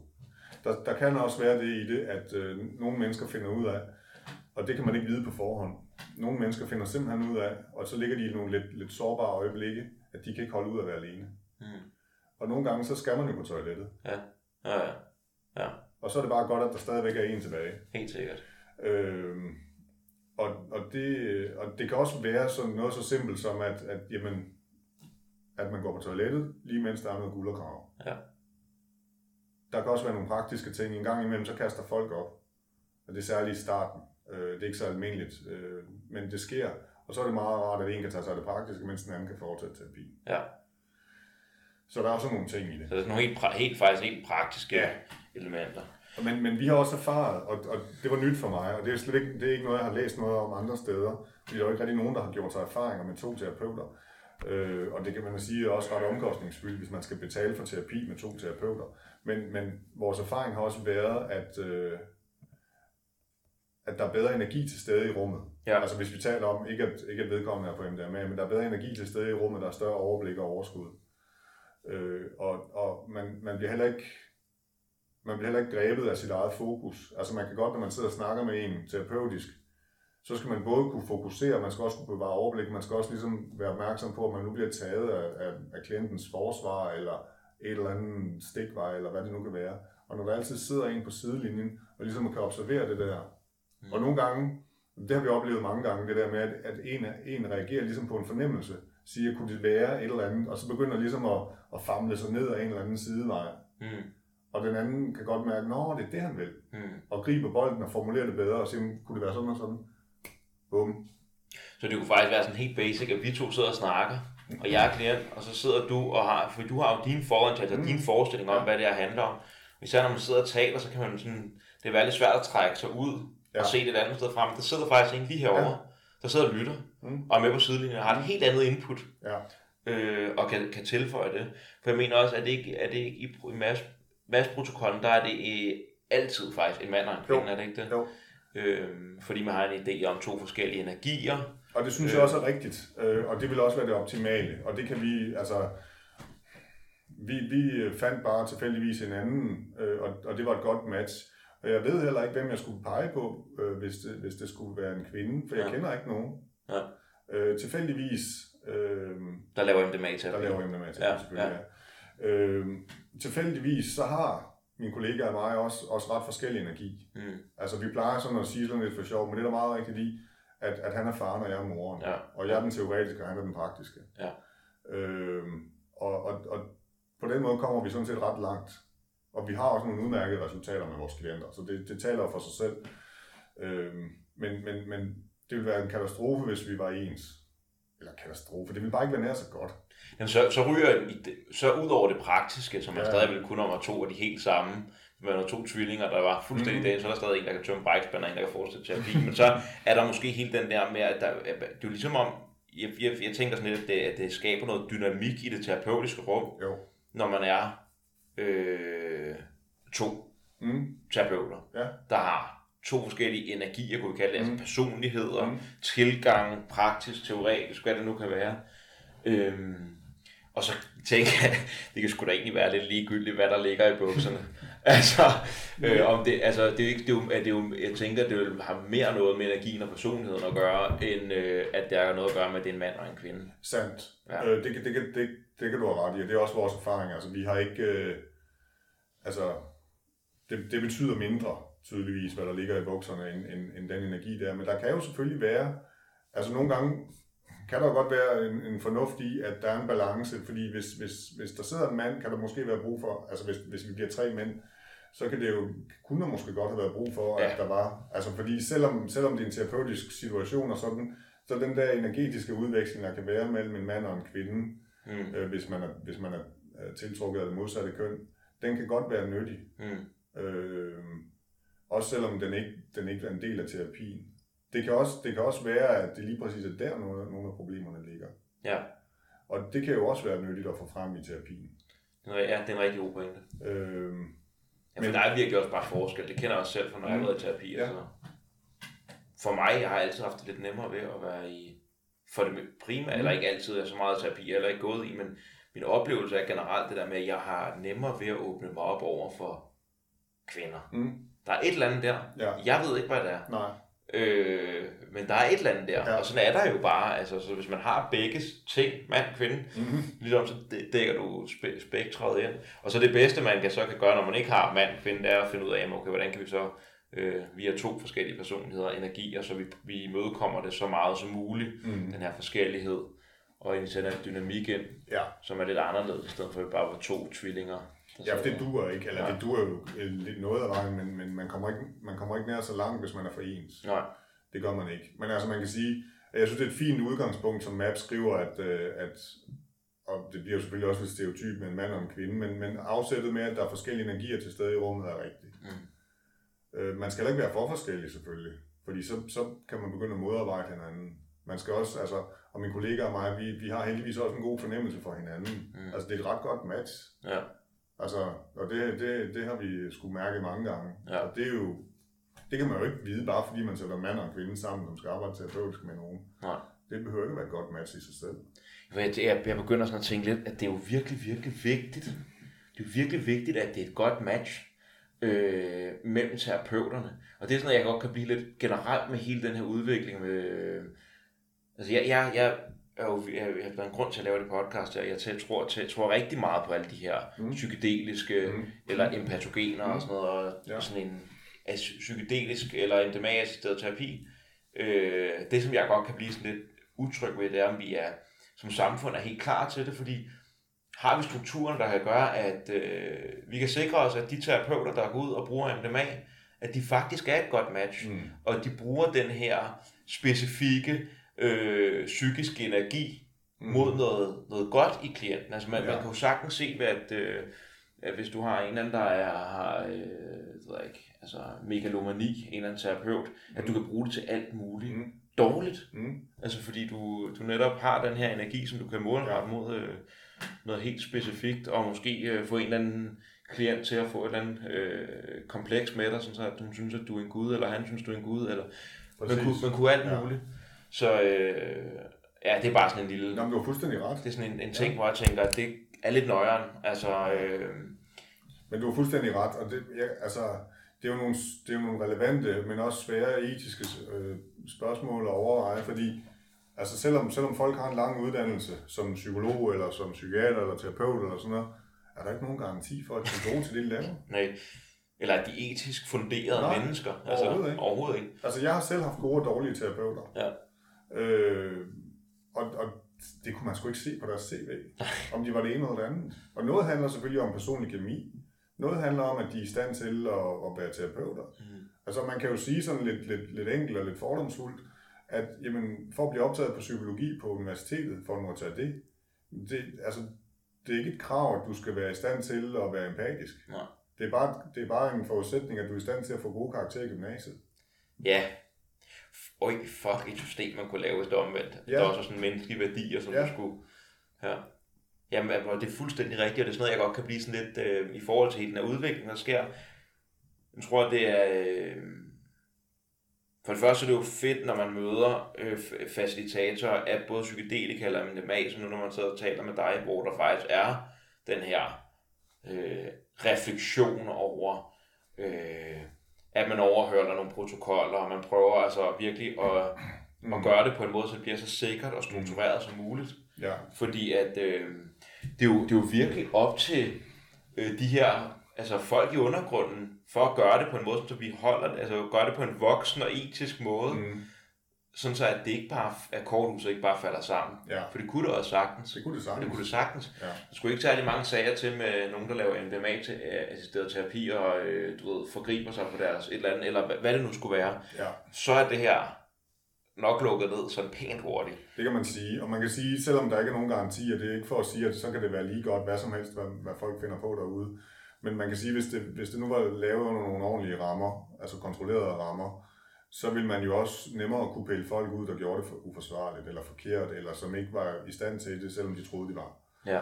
Øh, det ville man jo nemmere kunne, kunne gribe ind over for. Det er jo det, der er problemet ved ja. det ulovligt. Det er altså, ja, ja. Der er ikke nogen branchestandarder, alt er i undergrund, alt er i skyggerne. Ja. Øh, og alle med, altså alle kunne jo faktisk øh, sige, at jeg laver MDMA-terapi, ja, jamen det, og så bare slå ja. sig op på det. Ja.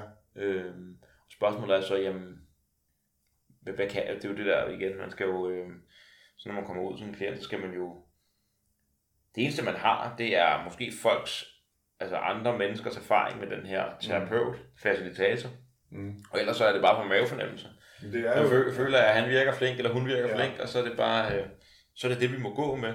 Ja. Så det er jo, jeg tror virkelig også, at det er en god ting, øh, og det er bare godt lige at understrege det her med, at øh, det er sådan lidt mærkeligt, øh, sådan, hvad, hvad, det er sådan lidt i skyggerne, ja, det er meget i skyggerne jo, mm.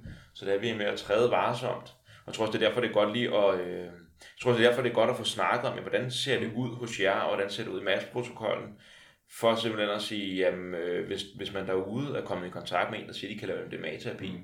så har I noget at holde op med her. Altså holde op mod. Ja. Øh, hvad, øh, okay, han siger, at vi bare skal mødes en søndag eftermiddag, så vi bare poppe noget med MDMA og han er alene, og han er ikke terapeut, og øh, okay, fordi jeg har hørt, at Christian har snakket om noget helt andet. Mm. Øhm. Altså, jeg, jeg synes jo, det, det er et godt sted at starte, at man kan høre, at, at, at, øh, at, at terapeuten har tænkt sig om. Og jeg synes også, det altså man kan jo godt gøre det alene som terapeut, og det kan der også komme nogle udmærkede ting ud af. Øh, altså Kasper Christensens terapeut for tage ham var jo alene, mm. og det kommer der jo tydeligvis nogle gode ting ud af. Ja. Så det, altså, hvis man, hvis man kan høre, at, at at vedkommende har, har tænkt tingene igennem og har gjort tingene, gør tingene ordentligt, og man måske også har nogle, man, hvad hedder det, man også kan høre nogle andre, der har gjort erfaring med den terapeut. Øh, og ikke mindst også, at man har en god fornemmelse for sin terapeut. Mm. Selvfølgelig, alting kan jo være, alting kan jo være manipulation og svindel, mm. men det er det, Det er det jo som oftest ikke. Nej. Altså, hvis man, Det er også vigtigt at sige. Ja, øh, og hvis man, hvis man i øvrigt ligesom kan, kan, kan klikke positivt på, på, på de vigtigste forudsætninger, øh, så, så, så er det jo et godt sted at starte. Mm. Det synes jeg. Øh, og så kan man jo heldigvis også sige, at MDMA, medmindre du, medmindre du er psykotisk, øh, eller, eller tager noget bestemt medicin, øh, så er det jo, eller har nogle, hvad hedder det, eller har nogle bestemte fysiske sygdomme, f.eks. hjerteproblemer, så er det et ret sikkert stof at tage. Ja. Øh, så er det i sig selv ikke ret farligt, hvilket man jo også kan se, når, at det var meget, meget mindre farligt end alkohol til sammenligning. Hvilket man jo også kan se ved, at millioner af mennesker tager det hvert år. Mm. Altså, og det er meget få dødsfald, der er forbundet med det, til sammenligning med, hvor mange dødsfald, der er forbundet med at, tage, med at drikke alkohol. Og så mange af de dødsfald, der finder, for jeg kan huske, jeg tror, det er et år eller to siden, der var der sådan en eller anden, det var i løbet af et par måneder, der døde der en 3-4 unge gutter Mm. i Jylland Ja, øh, af MDMA, og der, der står der jo bare ved for, forsiderne på bladene, der står der MDMA eller ecstasy øh, er skyld i dødsfald eller et eller andet, ikke? mm.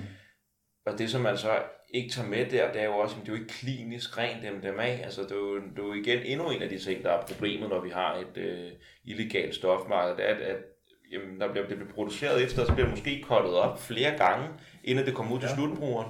Så kan det være, at der er amfetamin i. Det kan være, at der er alt muligt andet lort i, som gør, Ja. at... Øh, altså, Mm. amfetamin er heller ikke bare, fordi det slår folk ihjel, men, Nej, men princippet af, at man bare kombinerer ting i det her stof her, så lige pludselig har du noget, der faktisk er vildt farligt, i stedet for, at det er sådan et relativt ufarligt stof. Men der er jo mange Øh. problemer ved det der, når det, når det, øh, lad os sige, det var nogle af de der 15-17-årige drenge, eller hvor gamle de nu var. Der er mange problemer i det der. Kan du regne med, hvor meget de har taget, Mm. hvad de selv siger? Mm. Ved du hvad, præcis, hvad de har taget? Øh, og hvad har de ellers taget? Ja, Altså, der er, mange, der er mange usikkerhedsmomenter i det der. sidder og drukket en halv flaske vodka samtidig med. Du kan ikke vide det. Nej. Har de danset også en hel masse? Øh, jeg kan huske i det tilfælde, der tog de bomber. Mm. Altså, hvor meget tog de? Ja, Who knows? ja, Og, og over hvor længe? ja. Øh, så, så det er meget upræcist at tale om, altså med mindre, med mindre at, at lægen, der, der stiller diagnosen, jamen det var nemlig MDMA-forgiftning, eller hvad det skyldes, ved præcis, hvad det var, folk tog, Mm. så er det jo svært at sige, at det var MDMA's skyld, eller det var den korrekte dosering, og vedkommende skulle ikke have taget det alligevel, eller et eller andet. Ja. Meget vanskeligt. For når man siger også, det er også noget, altså når man siger, det er sikkert stof, øhm, så er det jo også, det er sikkert stof inden for rammerne. Ja. Altså forstået på den måde, at det er rent, og det er taget i ordentlig med, altså den rigtige mm. mængde og dosis. Man har styr på alle de der ting der. Og man har styr på noget som faktor, som at øh, hvis du danser hele, hele natten, altså får du nok vand. Og øh, alle sådan nogle relativt basic ting Ja er jo sindssygt vigtige øh, at have med. Altså man kan jo sige, det, det, som, det, som, det som Maps, øh, Maps har erfaret, det er, at øh, jeg tror, at de har flere hundrede igennem, og de screener selvfølgelig folk, jamen øh, har de den rigtige sundhedstilstand, øh, tager de, øh, undlader de at tage det medicin, der kan være farligt, og, og de der forskellige ting. Og de har haft et tilfælde, som havde, øh, eller det de kalder øh, alvorlige bivirkninger, ikke fatale bivirkninger. Og, der var det, og i det tilfælde der, der var det, at vedkommende fik forhøjet hjerterytme og, og forhøjet blodtryk Mm. for hurtigt Ja. og i for lang tid. Øh, og så, øh, så, så afbrød man øh, forsøget. Øh, og det er det eneste ud af flere hundrede. Øh, og det er også erfaringen, at, øh, at når man ligger der, det er deres erfaring, det er også vores erfaring, at man har heller ikke brug for at drikke en hel masse vand. Man ligger Nej. heller ikke og sveder. Nej. Okay, man sveder en lille smule mere, Mm. men det er jo ikke sådan, at man ligger og bliver dehydreret. Nej, det er når man står ude på dagens det er lige præcis, når man Ja. står på dansegulvet. Ja. Og, og det er bestemt ikke øh, anbefalesværdigt at danse og, øh, i, i, i et øh, varmt og fugtigt lokale, når man tager det her, fordi kroppens varmeregulation, den er, den er, den er forringet, mm. når det er, du tager MDMA. Øh, og du sveder selvfølgelig også mere af samme grund. Så du kan hurtigt blive overophedet, hvis du gør det, gør det forkert under de forkerte omstændigheder. Men det sker jo ikke, hvis du ligger på en sofa. Nej, nej. Så det, for jeg tror bare, det var meget godt lige at vende de ting, fordi Jamen, det, er det, er, ja, det er rigtig godt, du lige har det med også. det er bare for at skære ud i pap, Mm. at øh, MDMA-assisteret psykoterapi Mm. og bare at tage MDMA, Mm. det er to vidt forskellige ting. Det Ja. eneste, der er til fælles, det er MDMA. Ja, Øh, hvad, der, hvad der foregår, og hvad, hvad praksisen er, er to vidt forskellige ting. ja. Øh, og det er også derfor, at det ene det er noget, man gør til en fest eller noget, og det andet det er faktisk noget, man gør for for eksempel at komme til grund med ned og rode ved sin PTSD eller parterapi. Øh, Nå, tænker, ja. det er jo slet ikke snakket om, men jeg tænker, det er da, for var det ikke noget af det, man startede? Jeg kan faktisk ikke huske, om man startede med parterapi, eller Men bare det er i hvert fald blevet brugt til det, Men det er blevet brugt til parterapi. Ja. Øh, og det er ikke noget, øh, det er faktisk ikke noget, jeg rigtig har erfaring med til Nej. det. Øh, men, men, øh, men, eller det vil sige, jeg har personlig erfaring, fordi mig og min, øh, mig og min eks, der vi gjorde det faktisk, øh, to, to øh, MDMA sammen, og snakkede om nogle af de ting, vi havde. Øh, så på den måde, og, det, det, det, og der er også erfaring med, fra terapeuter, der har gjort det i USA, hvor man, man inviterer par ind, og så tager de MDMA hver især. Og så, så har man en, en, en par session. Og der er ting, det er væsentligt nemmere at tale om, og det er også væsentligt nemmere at komme i kontakt med de følelser, man har for hinanden, Ja. og finde den der hengivenhed frem igen, hvis man har glemt den. Man kan også godt forestille sig, hvis vi nu sagde, at vi to var et par, ikke? Mm. Øh, og du, jeg var din kone eller et eller andet, og så sagde du, du, du havde nogle ting, som du normalt ikke ville sige til mig, for du er bange for, at jeg, og jeg ville måske normalt reagere surt på det. Ja. Og sige, hvad fanden er det, du siger til mig? Mm. Men fordi jeg er på MDMA, så er jeg, åh, oh, fuck man, har du det sådan? Ja, præcis. Altså et, et ja. helt andet sted fra. Så vil snakker man faktisk til måske den bedste version Mm. af ens kone, Ja. og snakker til den Ja. bedste version af ens mand. Og du snakker, til en, du snakker til en person, som samtidig har overskud, og kan sige, ved du hvad, det er sgu ikke i orden. Mm. Altså, det, det, har, det, det er forkert, det jeg gør. Ja. øh, som bedre ligesom kan se det eller forklare og sige, at det kan jeg godt se, men det er faktisk også fordi, jeg selv er sådan og sådan. Ja. Altså de der ting, som man også sidder og, og søger efter i en almindelig parterapi, jamen, de kommer også bare meget nemmere. Man kan nemmere gå ind i det, og man kan nemmere arbejde med det. Mm. Øh, og jeg tænker, altså også bare sådan noget med at holde hinanden i hånden, det kan også lige pludselig føles meget stærkere, når man Mm. med hvad jeg Ja. øh, fordi det bliver så det bliver mere intenst på den måde. Altså som sagt er det ikke rigtig noget, jeg har erfaring med, eller vi har erfaring med, men, men, øh, men, men det er klart et, et, et effektivt værktøj også til det. Mm. Fordi du kommer bare tættere på hinanden som par. Ja. Det er der ikke nogen tvivl om.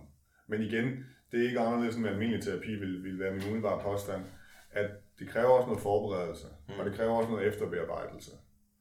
Øhm, og måske kræver det endda mere efterbearbejdelse for et par, fordi man kan godt være sårbar i ugen efter. Det er også det, vi, det, er også det, vi ser med, med mange af vores klienter. Vi anbefaler dem også at tage det med ro Mm. i ugen efter. Man kan godt være mere psykisk sårbar, fordi nogle af de der ting, der er svære, altså man har taget panseret ned, så det er ligesom at få, få, få en hudafskrabning. Mm. Øhm, så, så hvis man var, for eksempel var et par, så ville jeg nok også tænke, at man skulle være mere omhyggelig med at ikke at, altså lave nogle aftaler om, at man, man ikke skal snakke om de ting, der er svære, før man ligesom har fået tøjet ordentligt på igen, om man så må sige. Ja, okay. Og eller gøre det sammen til, aftale, at man gør det sammen med terapeuten. Altså man ikke, tør, man ikke kommer til at lave rod i noget. Ja, fordi man simpelthen er mere sårbar typisk ja. ugen efter. Det, altså vi ser det ved, altså det er meget udtalt ved, med nogen, altså jo, jo sværere folk har det med det, de søger hjælp for, jo, jo sværere kan de have det i ugen efter. Mm. øh, fordi, fordi paraderne kommer ned, og altså det er sådan lidt, det, på LSD bliver det sammenlignet med, at man ligesom ryster snekuglen, Mm. øh, og det er det samme her egentlig, at man kan godt ligesom få rystet snekuglen, og tingene skal ligesom balancere igen, Mm. og det tager cirka en, ja, det tager Ja. cirka en uges tid. Øhm, og der anbefaler vi altid, at man, man ikke hopper i nogle mystiske diskussioner på Facebook, eller ser alt for mange dårlige nyheder, eller, altså, og ikke starter nyt, nyt arbejde om mandagen, og, og sådan noget. Lad sneen falde langsomt Lad lige falde langsomt Ja, igen. og lad, ja. Det giver jo bare Ja. sindssygt god mening, og jeg tænker også bare det der med, hvis du har været inde og pille ved noget ømt, og måske fået nogle indsigter, som du for første gang sådan har bevidstgjort dig selv om. Bare det alene gør jo, at man føler sig lidt som en skildpadde uden til et skjold på. Fuldstændig. Ja, altså, ja, Og det, og det kan også i sig selv være befriende nogle gange, fordi nogle de, siger, de, de har også den der uge bagefter, hvor netop fordi de gør, som de har fået øh, anbefalet af os, at de, de tager det stille og roligt i ugen efter, de udfordrer ikke sig selv alt for meget, og så netop oplever de en enorm befrielse, fordi de ikke har det der skjold. mm, De kan, se, de, de kan ligesom bedre se solen skinne, om man så må sige. ja, Og så begynder hverdagen lige så stille at snige sig tilbage, og så begynder det hårde arbejde at, at trænge sig på igen. ja. Øh, men, men sådan er der også andre, der oplever den uge der, hvor de bare tænker, at det skulle egentlig meget godt det her. Ja. Det var godt, jeg gjorde det. Ja. Fordi jeg er blevet så meget lettere. Og jeg tror faktisk, det, det er sjovt, fordi lige så snart, at der, man har indtaget stoffer, så kan folk godt forstå, at man skal tage det lidt med ro efterfølgende. For eksempel er det også det, der med til en ayahuasca-ceremoni, eller sådan, så Mm. øh, bliver der i hvert fald der, hvor jeg gør det meget fokus på, faktisk lige præcis det, du siger, ikke? Mm. komme ud af naturen og alt det her. Det sjove er, når vi så, øh, og det er, jo, det er jo, fordi jeg synes jo, det her begreb integration var noget, man burde have med i en meget bredere Ja. Forstand end blot, fordi at der er blevet taget stoffer. Det burde jo være øh, altså, øh, assisteret terapi, så, øh, Mm. men, men, øh, men bare du har været til almindelig psykoterapi, Mm. og der har været en god session eller en dårlig session, en hård session, hvad fanden der har været, hvis du bare tager direkte fra psykoterapien klokken 9 om morgenen, lige tager en kop kaffe, tager direkte på arbejde, så kører du videre, hvor du lukker ned med det samme igen. Ja. Det der med at lade sig stå åben, og faktisk lade, lade, lade det minder jo faktisk lidt om det der, hvis man snakker om, øh, at, der, at vi har psyken af sådan en indre healer. Altså det, der måske lidt sker i psykoterapien, det er, at vi får fjernet det fremmedlæme, øh, vi får renset såret lidt. Ja. Men hvis vi går i gang med børsten lige bagefter og fortsætter hele ugen bare med børste, så hele lortet sgu ikke. Nej. Vi skal sgu have plads til at, øh, ja. at hele. Ja, billedet er skide godt, øh, og, og det er ikke anderledes end, det er jo ikke anderledes end, end med, med kropslige problemer, du kan have. Altså, lad os sige, du har fået en fibersprængning, eller du har forstået din ankel, eller sådan et eller andet. Altså, du kan jo godt gå på den. Ja. Du, du bliver hurtigere rask, hvis du, hvis du giver, giver det den ro, det skal have. Ja. Øh, og, og det er ikke anderledes med det her. Altså at, at arbejde med sig selv, uanset om du bruger psykedeliske stoffer eller andre ting, eller, eller ej, jamen det kræver bare omhyggelighed, det kræver opmærksomhed. Mm. Altså det der med at, at ses med din terapeut kl. 8, og så smutte ind på arbejde til en masse travle møder resten af dagen, får ikke mere så meget ud af det, som hvis du har formiddagen fri, Nej. til lige at kunne mm, at gå en tur i skoven og sådan noget. Ja. Det, det vil være meget bedre. Men ja, det er jo klart nok også, at altså, der er også en, en hverdag og en virkelighed for folk. Fuldstændig. Sådan, sådan vil det jo også ofte være. Helt sikkert. Men man får bedre mere ud af det, jo mere opmærksomhed man kan give det. Ja, det giver, altså, det giver jo bare så god ja, mening. Ja. Og jeg tror lidt, at det måske er, øh, og det er måske også en, en snak, vi lige har kommet ind på, fordi at, at øh, hvis vi nu tager den ene, hvad skal man sige, øh, sådan en anden, øh, det er måske en stereotyp, men en almindelig behandlingsform, hvor man fortsætter sit almindelige liv, ikke? og man øh, går bare til almindelig terapeut, og man gør det måske en gang om måneden, en gang hver anden uge. Ikke? Og det kan måske være, at man skal gå i terapi i flere år. Ja. Eller et eller andet den stil. Ikke? Og så kan man sige, at hver gang koster mig ikke så meget, men på den lange bane, i forhold til både tid, som du øh, stadig træder rundt i en tilstand, hvor du ikke har det specielt godt, ja. øh, at det tager så lang tid. På den lange bane er det omkostningstungt. Hvor det her, mm. der har vi to terapeuter, mm. det er meget mere intenst, mm. målrettet, mm. Øh, slap lidt fucking af, efter du har været til det her. Ja. Så det lige på kort bane, jamen det kan godt være, at jeg måske skal sige til min chef, at jeg kan altså ikke tage de der 20 overarbejdstimer den uge ja. her, og øh, det kan godt være, at jeg ikke skal med til den der fest på fredag. Sådan. Så der er måske nogle omkostninger her og nu. Terapien koster ekstra, fordi der er to på. Der er en session på 6-8 timer med MDMA. Det er dyre.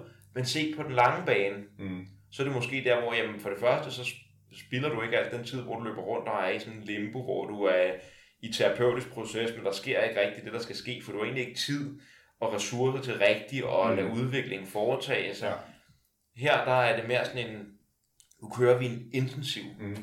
periode. Ja. Det koster lidt mere, men på den lange bane. Men det er også vores erfaring, og det har også været min private erfaring, at, at altså uden MDMA, og kom, gå ind i sådan et psykoterapeutmiljø som der på skolen, så har man sådan, så er der sådan en eller anden forestilling om, at man skal gå i terapi i lang tid. Mm. Altså det er selvfølgelig også gode penge, hvis man sælger det til folk. Altså, men, men ja.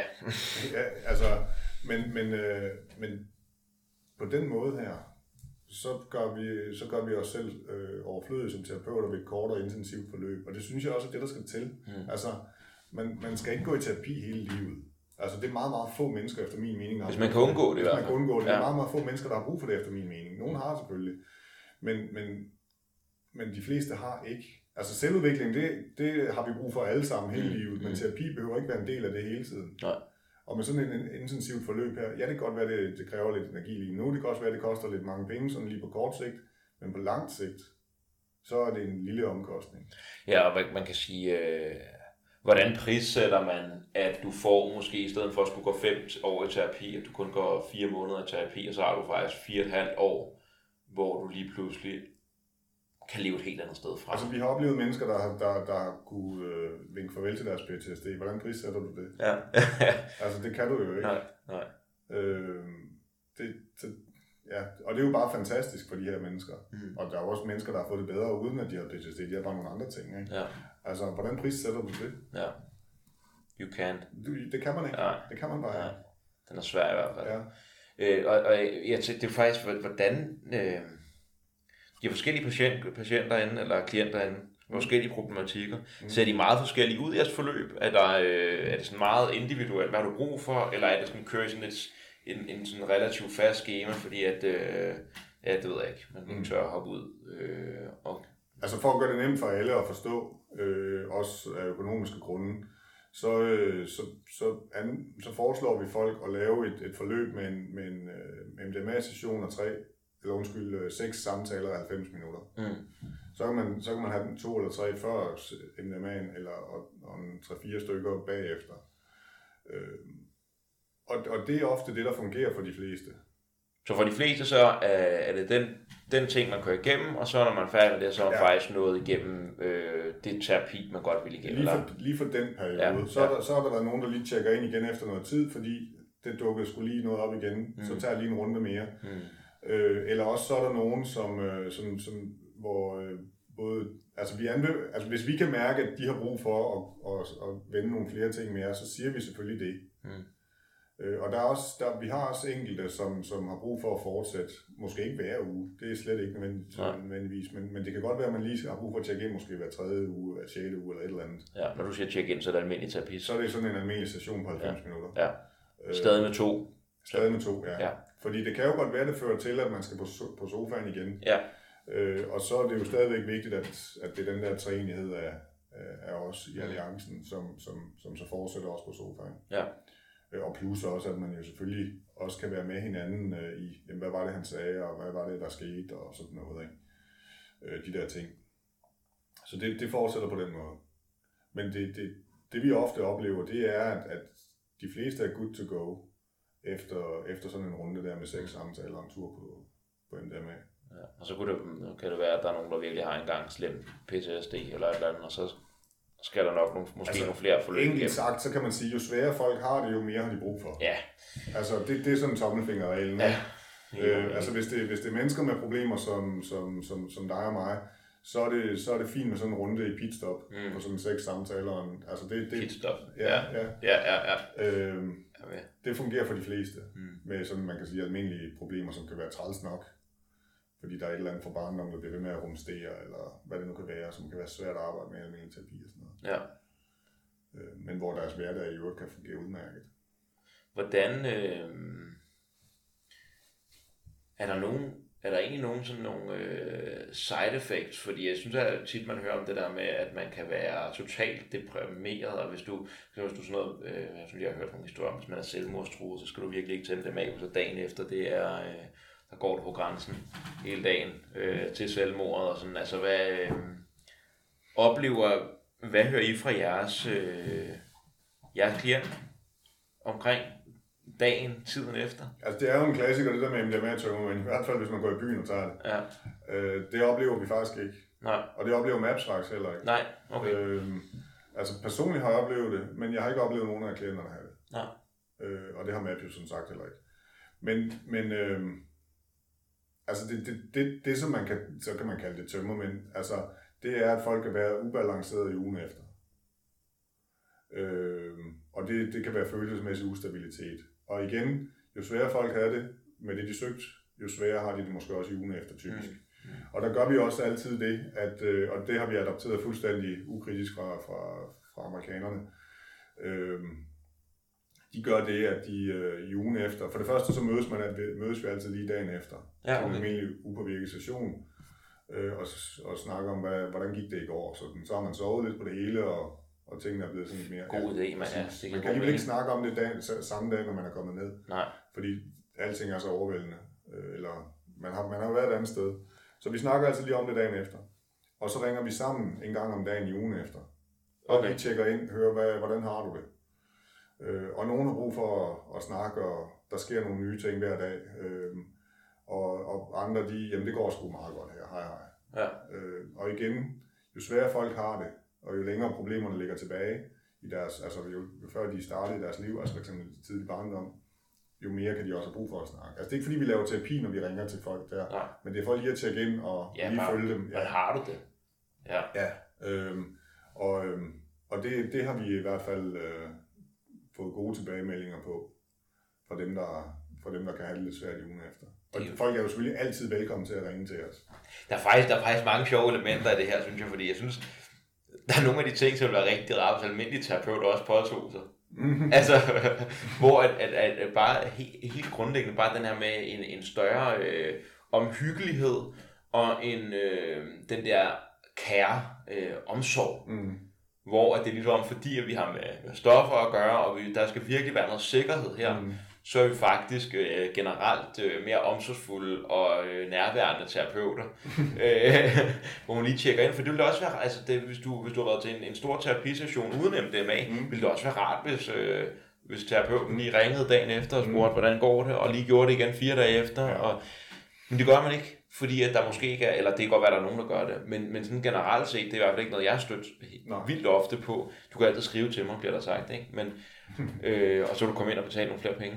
øh, men der er bare et eller andet omkring, måske er det også på den måde, at hele det her psy- øh, psykedelisk assisteret terapi og MDMA-terapi faktisk kommer med til at løfte en generel terapeutisk bar for, øh, ja, for Altså, terapien.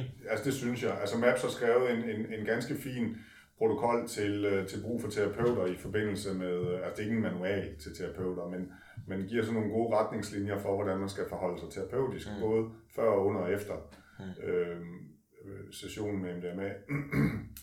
og det er sgu noget af det mest øh, omsorgsfulde og empatiske, jeg har læst, skrevet af nogle terapeuter til andre terapeuter. Mm. Og den ene ting er selvfølgelig et, et, et øget hensyn, fordi man har, man har at gøre med noget, som er følsomt. Mm. Altså her tænker jeg politisk, fordi det taler om, om Ah, ja. et ulovligt stof. Ja. Men, men, men der er bestemt også en, en, en, en, en, den del af det, som er, at man har at gøre med mennesker, der har PTSD, som er meget skrøbelige. Og det er jo, det er jo, det er jo nok det primære hensyn i det.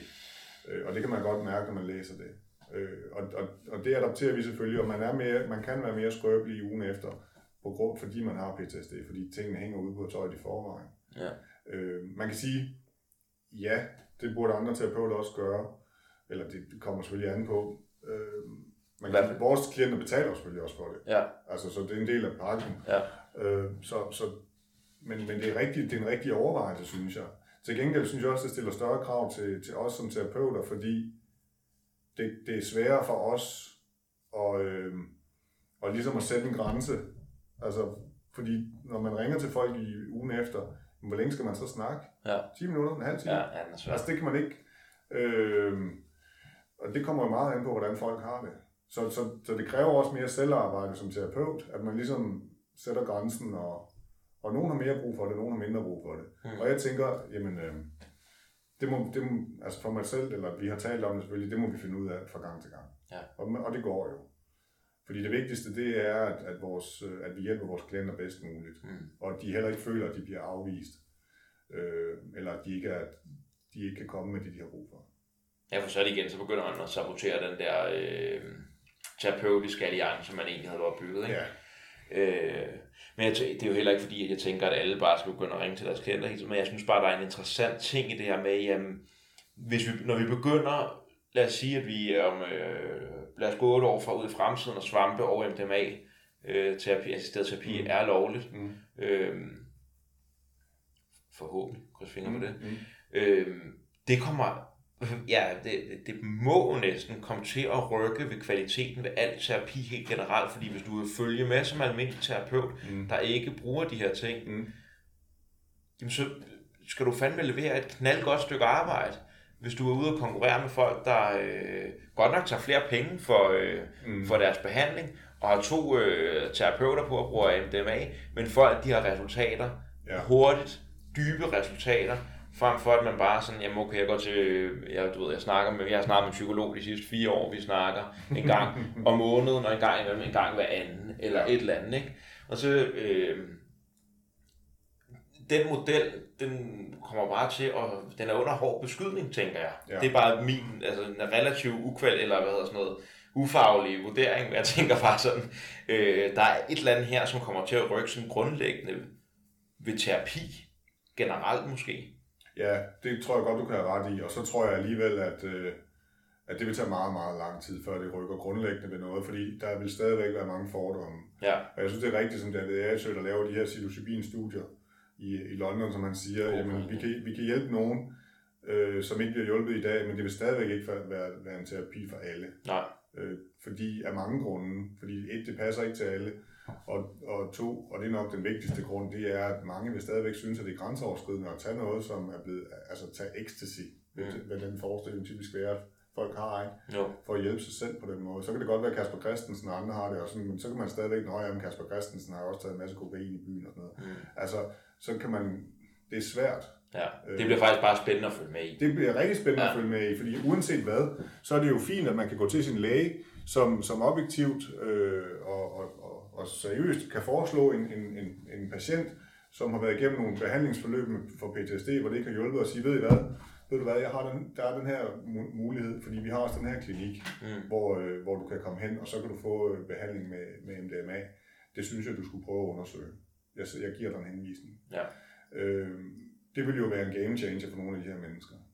helt sikkert. Og, og det skal jo være tilbud på hylden, ligesom alle mulige andre tilbud. Ja, det er egentlig bare der, man godt vil hen, ikke? Ja. At, at, at når man, når, og det er jo, ja, nu har jeg ikke noget erfaring med MDMA, men bare der, når jeg har ligget til ayahuasca-sessioner der, og tænker, hold kæft, hvor er folk seje, ikke? fordi jeg kommer med mit, som ikke er særlig meget, og så ligger der bare folk, der virkelig får hjælp til nogle ting på sådan en aften der, Mm.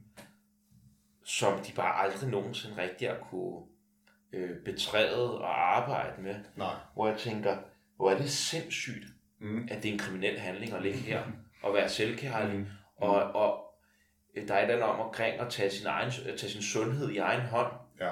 At det ikke er systemet derude, der skal fortælle mig, hvordan at jeg skal søge at blive øh, få mental sundhed eller et eller andet.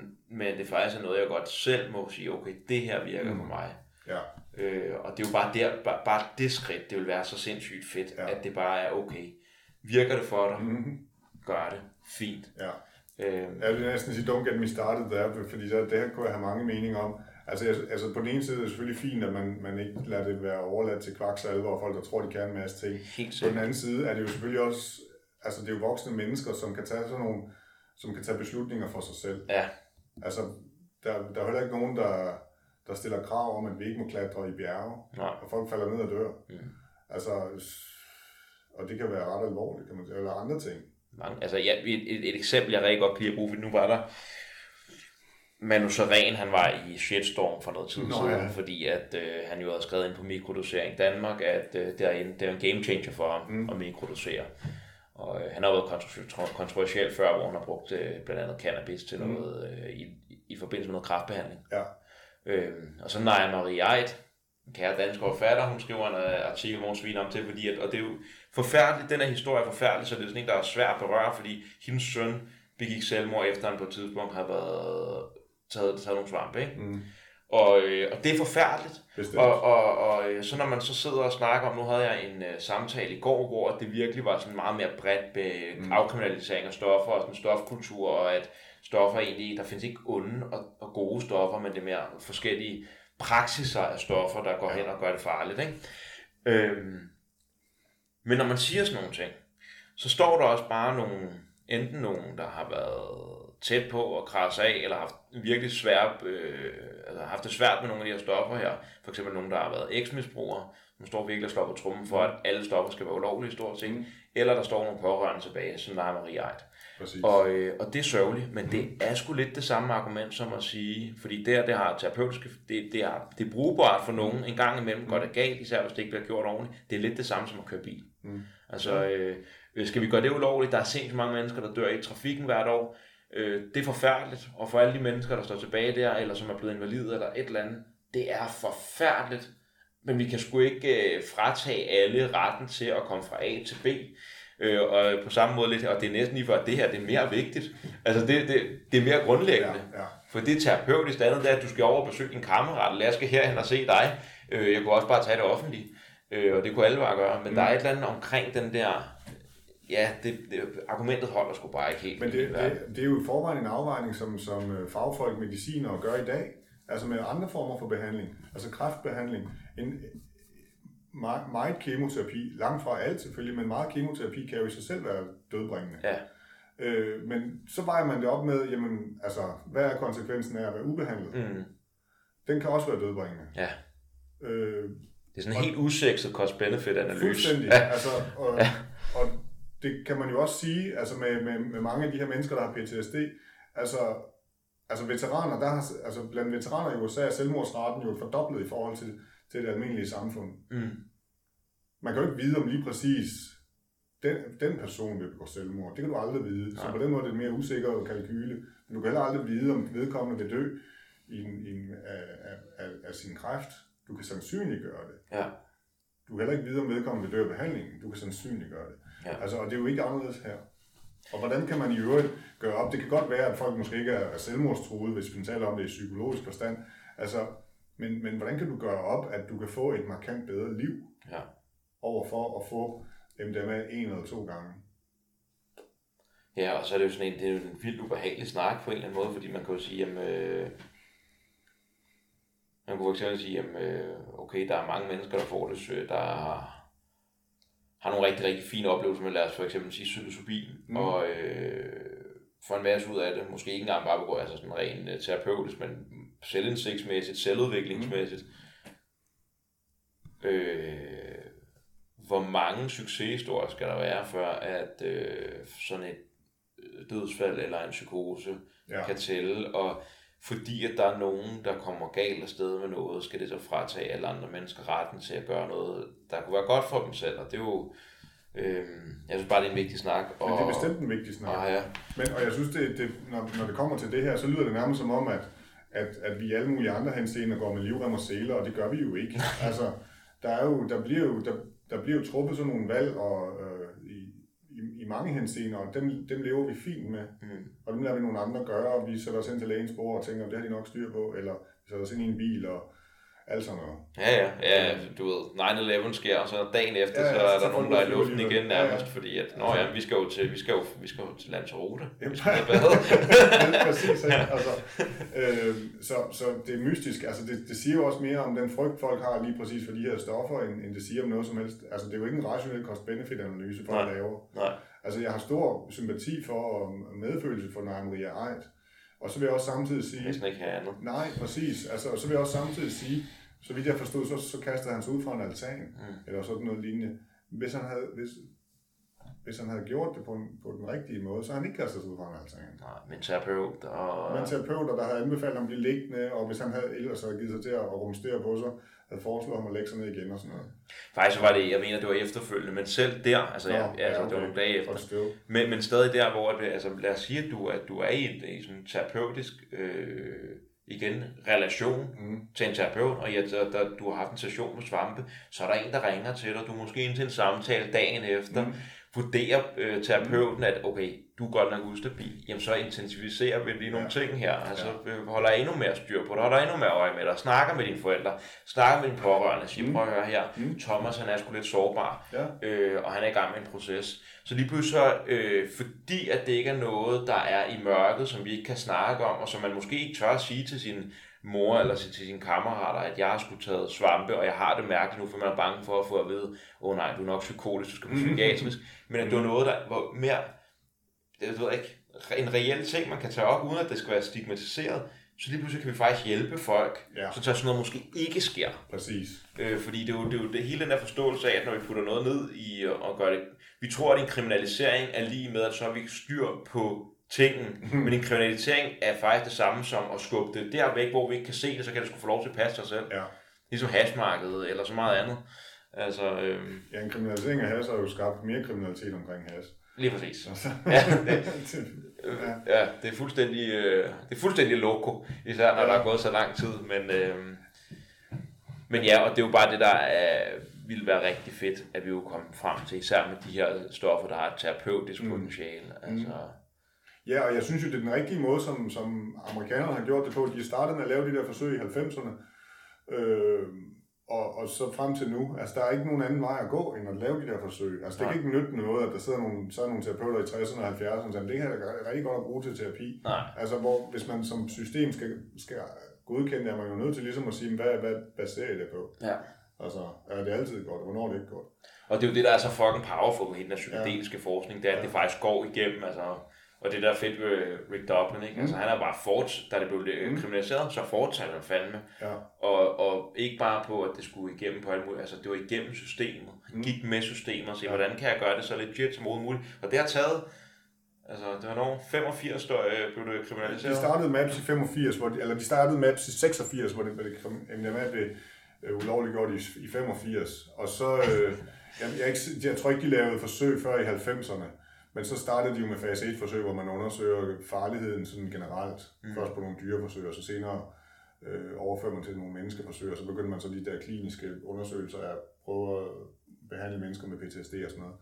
Øh, men men de, skriver, de skriver også, altså man kan finde, man kan Google-søge gamle Maps hjemmesider frem. Mm. Øh, du kan ikke Nå, finde dem på, ja, du kan ikke finde dem ind på Maps' egen hjemmeside, men, men der ligger sådan nogle, hvis du Google søger det, så kan man se, hvordan de kritiserer øh, de amerikanske myndigheder for at være for simpelthen at være nølende mm. i at, at vurdere ansøgninger til de her øh, forsøg, som de laver. Simpelthen fordi der ikke er politisk vilje til at gå ind i det.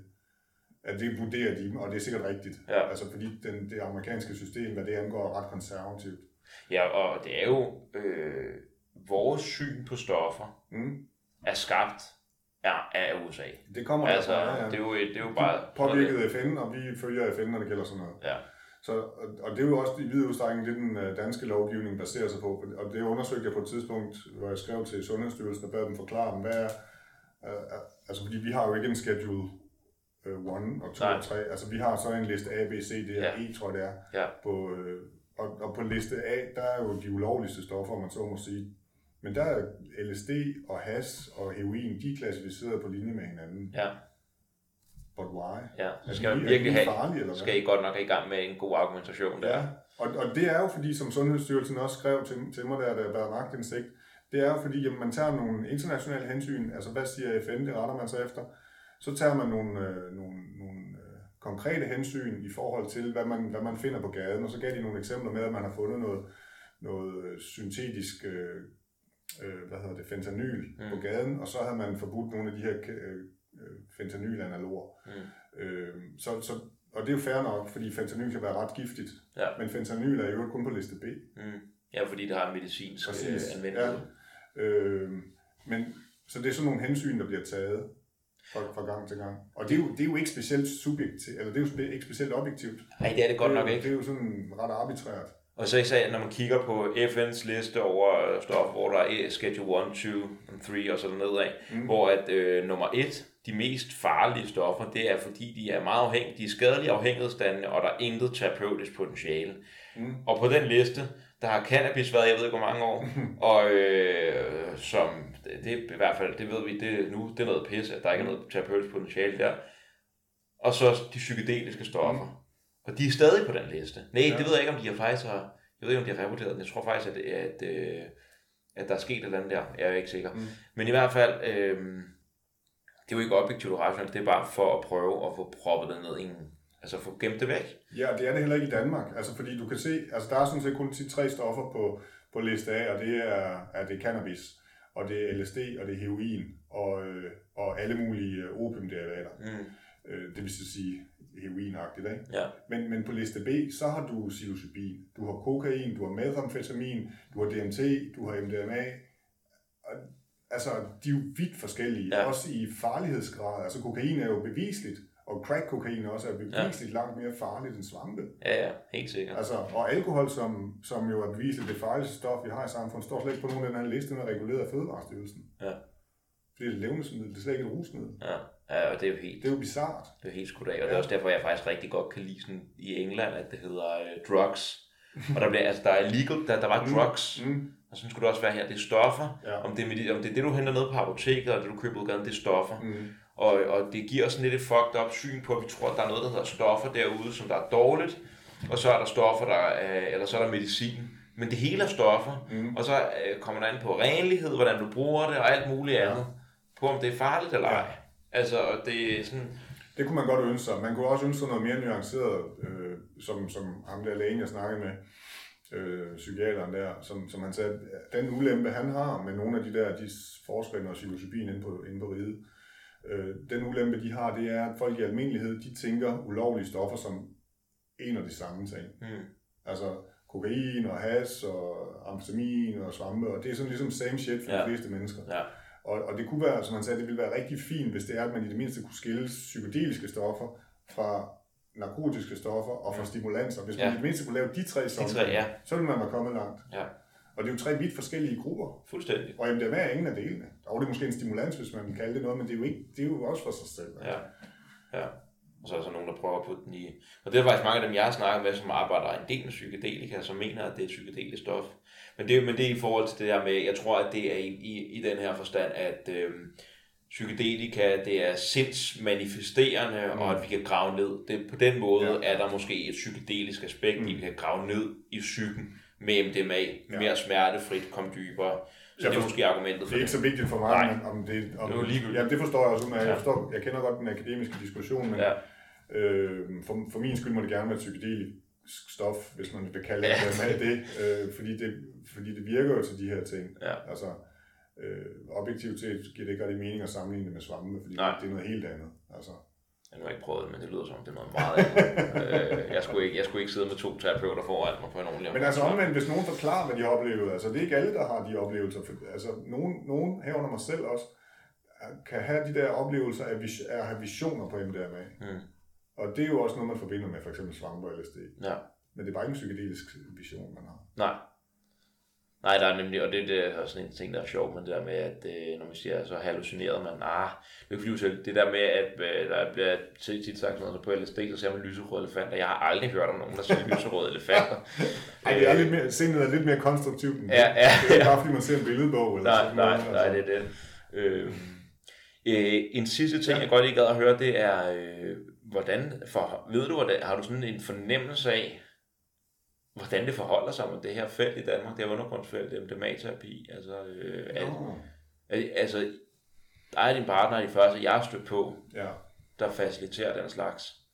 Øh, altså jeg, jeg, kan jo, jeg kan jo forstå, at der findes jo enkelte derude, herunder Kasper Christensens terapeut. Mm, Øh, jeg, jeg, er ikke stødt, jeg har stødt på et par enkelte, som laver noget, jeg i bedste fald vil kalde for kvaksalveri. mm, øh, og som slet ikke er systematisk og, og sådan noget, så det vil jeg ikke kalde terapeuter. Og jeg ved heller ikke, hvor meget de i virkeligheden gør det. Øh, altså, du har mødt nogen, der, der doserer MDMA, det var det, du siger. Ja, der var, ja, der var for eksempel en, jeg, jeg snakkede med, som, øh, øh, som, hvor, hvor, hun, hvor hun ud fra sin egen vurdering, vedkommende en eller anden havde henvendt sig, ville gerne have noget øh, terapi, og det kunne hun måske godt hjælpe med, og give ham noget MDMA, som han selv havde med. Og så som hun, som hun sagde, hun vurderede, at han skulle have 200 mg, fordi, fordi øh, han var så hårdt medtaget. Og det var sådan vurderet på baggrund af hvad? Altså Ja. MAPS giver jo kun 125, Mm. period, aldrig mere. Men er, er der så ikke redose, eller sådan re-up? De giver folk en mulighed for at få en, en halv dosis nogle timer senere. Ja. Øh, men, men, men jeg tænkte, altså jeg tænkte bare, jamen, altså, vi, vi giver ikke folk mere end 125, Nej. fordi Maps gør det. Mm. Hvad, hvad er rationalet for at give 200? Ja. Og hvis du kan give 200, hvorfor skal du så give 225? Mm. Altså, hvis, hvis du endelig er ude i dine egne formodninger. Og det er jo, det er jo faktisk der, hvor at, at når man ikke, det er jo igen sådan et problem, når man ikke ved om stofferne, fordi MDMA, det er jo, det er jo sådan, at øh, når du kommer over, der er jo et threshold, Ja, ja. fordi at, så Og folk er, er nogen er sensitive, hvis du kommer op på nogle høje doser og sådan noget, ikke? Altså, jeg mener også, det er kun de negative effekter, der bliver større, når du kommer op på en eller anden dosis, altså fordi du kan ikke blive gladere, eller hvad man skal sige, for det er jo, ja. altså der, der er, Ja, og så nu har jeg det kun på, på, på det sådan det anekdotiske, fordi hvis du kommer op på et vist niveau, eller over et vist niveau, så forsvinder den terapeutiske effekt også, fordi du simpelthen får en mere euforisk oplevelse. ja, Og så, så kan du ikke rigtig have den der ro til at... sidde og tale. Nej, så kan det godt være, at det bliver mega, mega fedt. Ja. Altså, men, men så forsvinder, så bliver der for meget uro til, at det kan være terapeutisk øh, nyttigt. Men øh, det kan man jo godt se, hvis du gerne vil lave noget kvarkteori, og du gerne vil have en, øh, en klient, der tænker dagen efter, hold kæft, hvor var det fedt, så skal jeg bare smide en masse MDMA på dem. Du kan ikke finde ud af en skid, men hold kæft, I havde en fest. Det var for fedt det her. Ja. Det skal I prøve, mand. Hvor der er jo bare, øh, og det samme med MDMA og med svampe, eller med svampe og alt muligt andet, Mm. at det er jo, hvis de er terapeutisk øje med, så handler det ikke bare om at blive skudt afsted, eller at være øh, at danse rundt. Det handler om noget andet, Mm. og det handler om det rigtige setting, øh, og det handler om en, en rigtig stofpraksis Ja. til det formål. Ja, ja lige netop, ja. Så det er ikke noget, som du heller føler, ser som noget, der er ved at være rigtig udbredt i Danmark. Nej, det har jeg ikke indtryk af. Og, så, og man kan sige, men, vi kender jo ikke dem, man ikke kender, fordi det er jo i sagens natur undergrund og, og skjult fra ja. hinanden og sådan. Øh, men altså, min, min, øh, min kollega der kender miljøet bedre, end jeg gør, og han er ikke stødt på nogen. Nej. Øh, og, og, og, han er dybt. Ja, og så kan man, ja, det er han, og så kan man sige, vi er slet ikke stødt på nogen, der gør det så systematisk, som vi gør det. Nej. Altså, som så gør det så grundigt, som vi gør det. Og med to terapeuter og sådan noget. Jeg har kun hørt om to terapeuter øh, gøre det undergrunds i USA. Ja. Øh, så, så, ja. Men det er også bare, jeg synes, det, det er fedt, og jeg tror, det er vigtigt, at I tager de her forholdsregler og kigger, mm. øh, skuer mod USA og mod den forskning, der er lavet, fordi der er ligesom også noget, man kan holde fast i og sige til folk, der er kritiske, pege der og sige, mm. så læs det her. Det er sådan, ja. vi gør det. Det er det, ja. vi stræber mod. Ja. Det er det, vi prøver. Præcis. Øh, vi er godt nok ikke mand og kvinde, men altså, vi, vi har taget vores forholdsregler øh, selv for det, og, og at man er et godt match. Så det er bare, jeg tror, det er så vigtigt, at der ikke er for meget kvaksalveri, fordi det er fandme det, der kan komme til at fuck, alt, og fuck det op for alle andre. Mm. Altså, Ja, og vi har jo et menneskeligt ansvar over for de mennesker, vi sidder med, og vi har ikke mindst også et ansvar over for de mennesker, der engang kan få gavn af en, af en behandling, som foregår på øh, en, en, en mere kontrolleret måde. Mm. Altså, øh, vi er godt klar over, at vi, der er selvfølgelig en risiko øh, med, ved det, vi gør, men omvendt, så må man også sige, at når der står nogle mennesker med nogle, med nogle, med nogle problemer, som vi kan se, vi kan hjælpe, så er det også svært at afvise dem af. Det er lige før, at man faktisk, og det har jeg hørt om før med nogle af dem, der laver, der faciliterer forskellige, også i USA, når man har hørt nogle af de her mennesker, der er sådan nogle undergrundsfacilitatorer og sådan noget af psilocybin, ayahuasca, MDMA, hvad det kan være, at man næsten har et terapeutisk etisk ansvar for, at du har, jeg kan, jeg er i en position, hvor jeg kan facilitere MDMA-terapi. Mm. Jeg har læst protokollerne. Jeg ved, hvad det handler om. Jeg har næsten, det lige før jeg er etisk forpligtet til at hjælpe de mennesker, jeg kan hjælpe. At de mennesker, der står med behandlingsresistent PTSD, mm. det vil være uetisk for mig at sige, der er et eller andet der, der faktisk er vigtigere, end hvad der står i en eller anden lov, der er helt arbitrær, og som er ikke, som vi selv lige har snakket om, ikke er særlig rationelt funderet. Altså jeg har, det, jeg har det i hvert fald sådan, hvis jeg har evnerne til et eller andet, og jeg har indsigten til det, og, og tingene i øvrigt er fornuftige, så, altså, så kan jeg godt stå inden for det, jeg laver. Mm. Og, det, og det har jeg gjort op med mig selv på et tidligt tidspunkt. Øh, at, at skulle jeg en eller anden dag blive stillet over for, for retssystemet, så vil jeg også vedstå mig det hele og sige, mm. jeg, altså, jeg gjorde det med et, et godt hjerte, og med, ja. med, altså, fordi jeg synes, det var det rigtige at gøre. Ja. Og jeg, jeg har taget mig de forholdsregler, jeg kan tage mig. Jeg har ikke bare sådan på gefylelser hældt 200 mg i, i folk og sådan noget. Nej. Altså, jeg, jeg har undersøgt og gjort det så godt, som jeg, som jeg kunne, mm. med den viden, der var til rådighed. Det, øh, Christian, jeg synes, at det er en god, godt sted at slutte på, og ja. tænker, at øh, ja, det håber jeg ikke kommer til at ske. Det håber jeg bestemt for, for, for noget som helst, og så altså bare, øh, ja, jeg glæder mig virkelig til at følge med udviklingen, både med jer to, mm. men sådan generelt. Det er jo spændende. Det er fandme et spændende felt. Helt vildt. Ja. Og, og træde rundt i det der ja. med, at det er noget, Ja, der sker så meget nyt. Og, der, og det er sådan det der med, det er lidt vakkelvognt. Mm. Det er det bare. Ja. Øh, og det er sgu også spændende. Sådan, synker vi, eller kommer vi i land? ja, det er spændende, hvad der sker på de, de næste år. Altså, ja. det er det sgu. Ja. Det, det kan være, at vi skal, vi skal sætte os ned på et senere tidspunkt igen og se, hvor vi er henne der. Jamen, du skal være så velkommen. Det fedt. Mm. Tusind tak for det. Jamen selv tak, det var en fornøjelse. Det var det.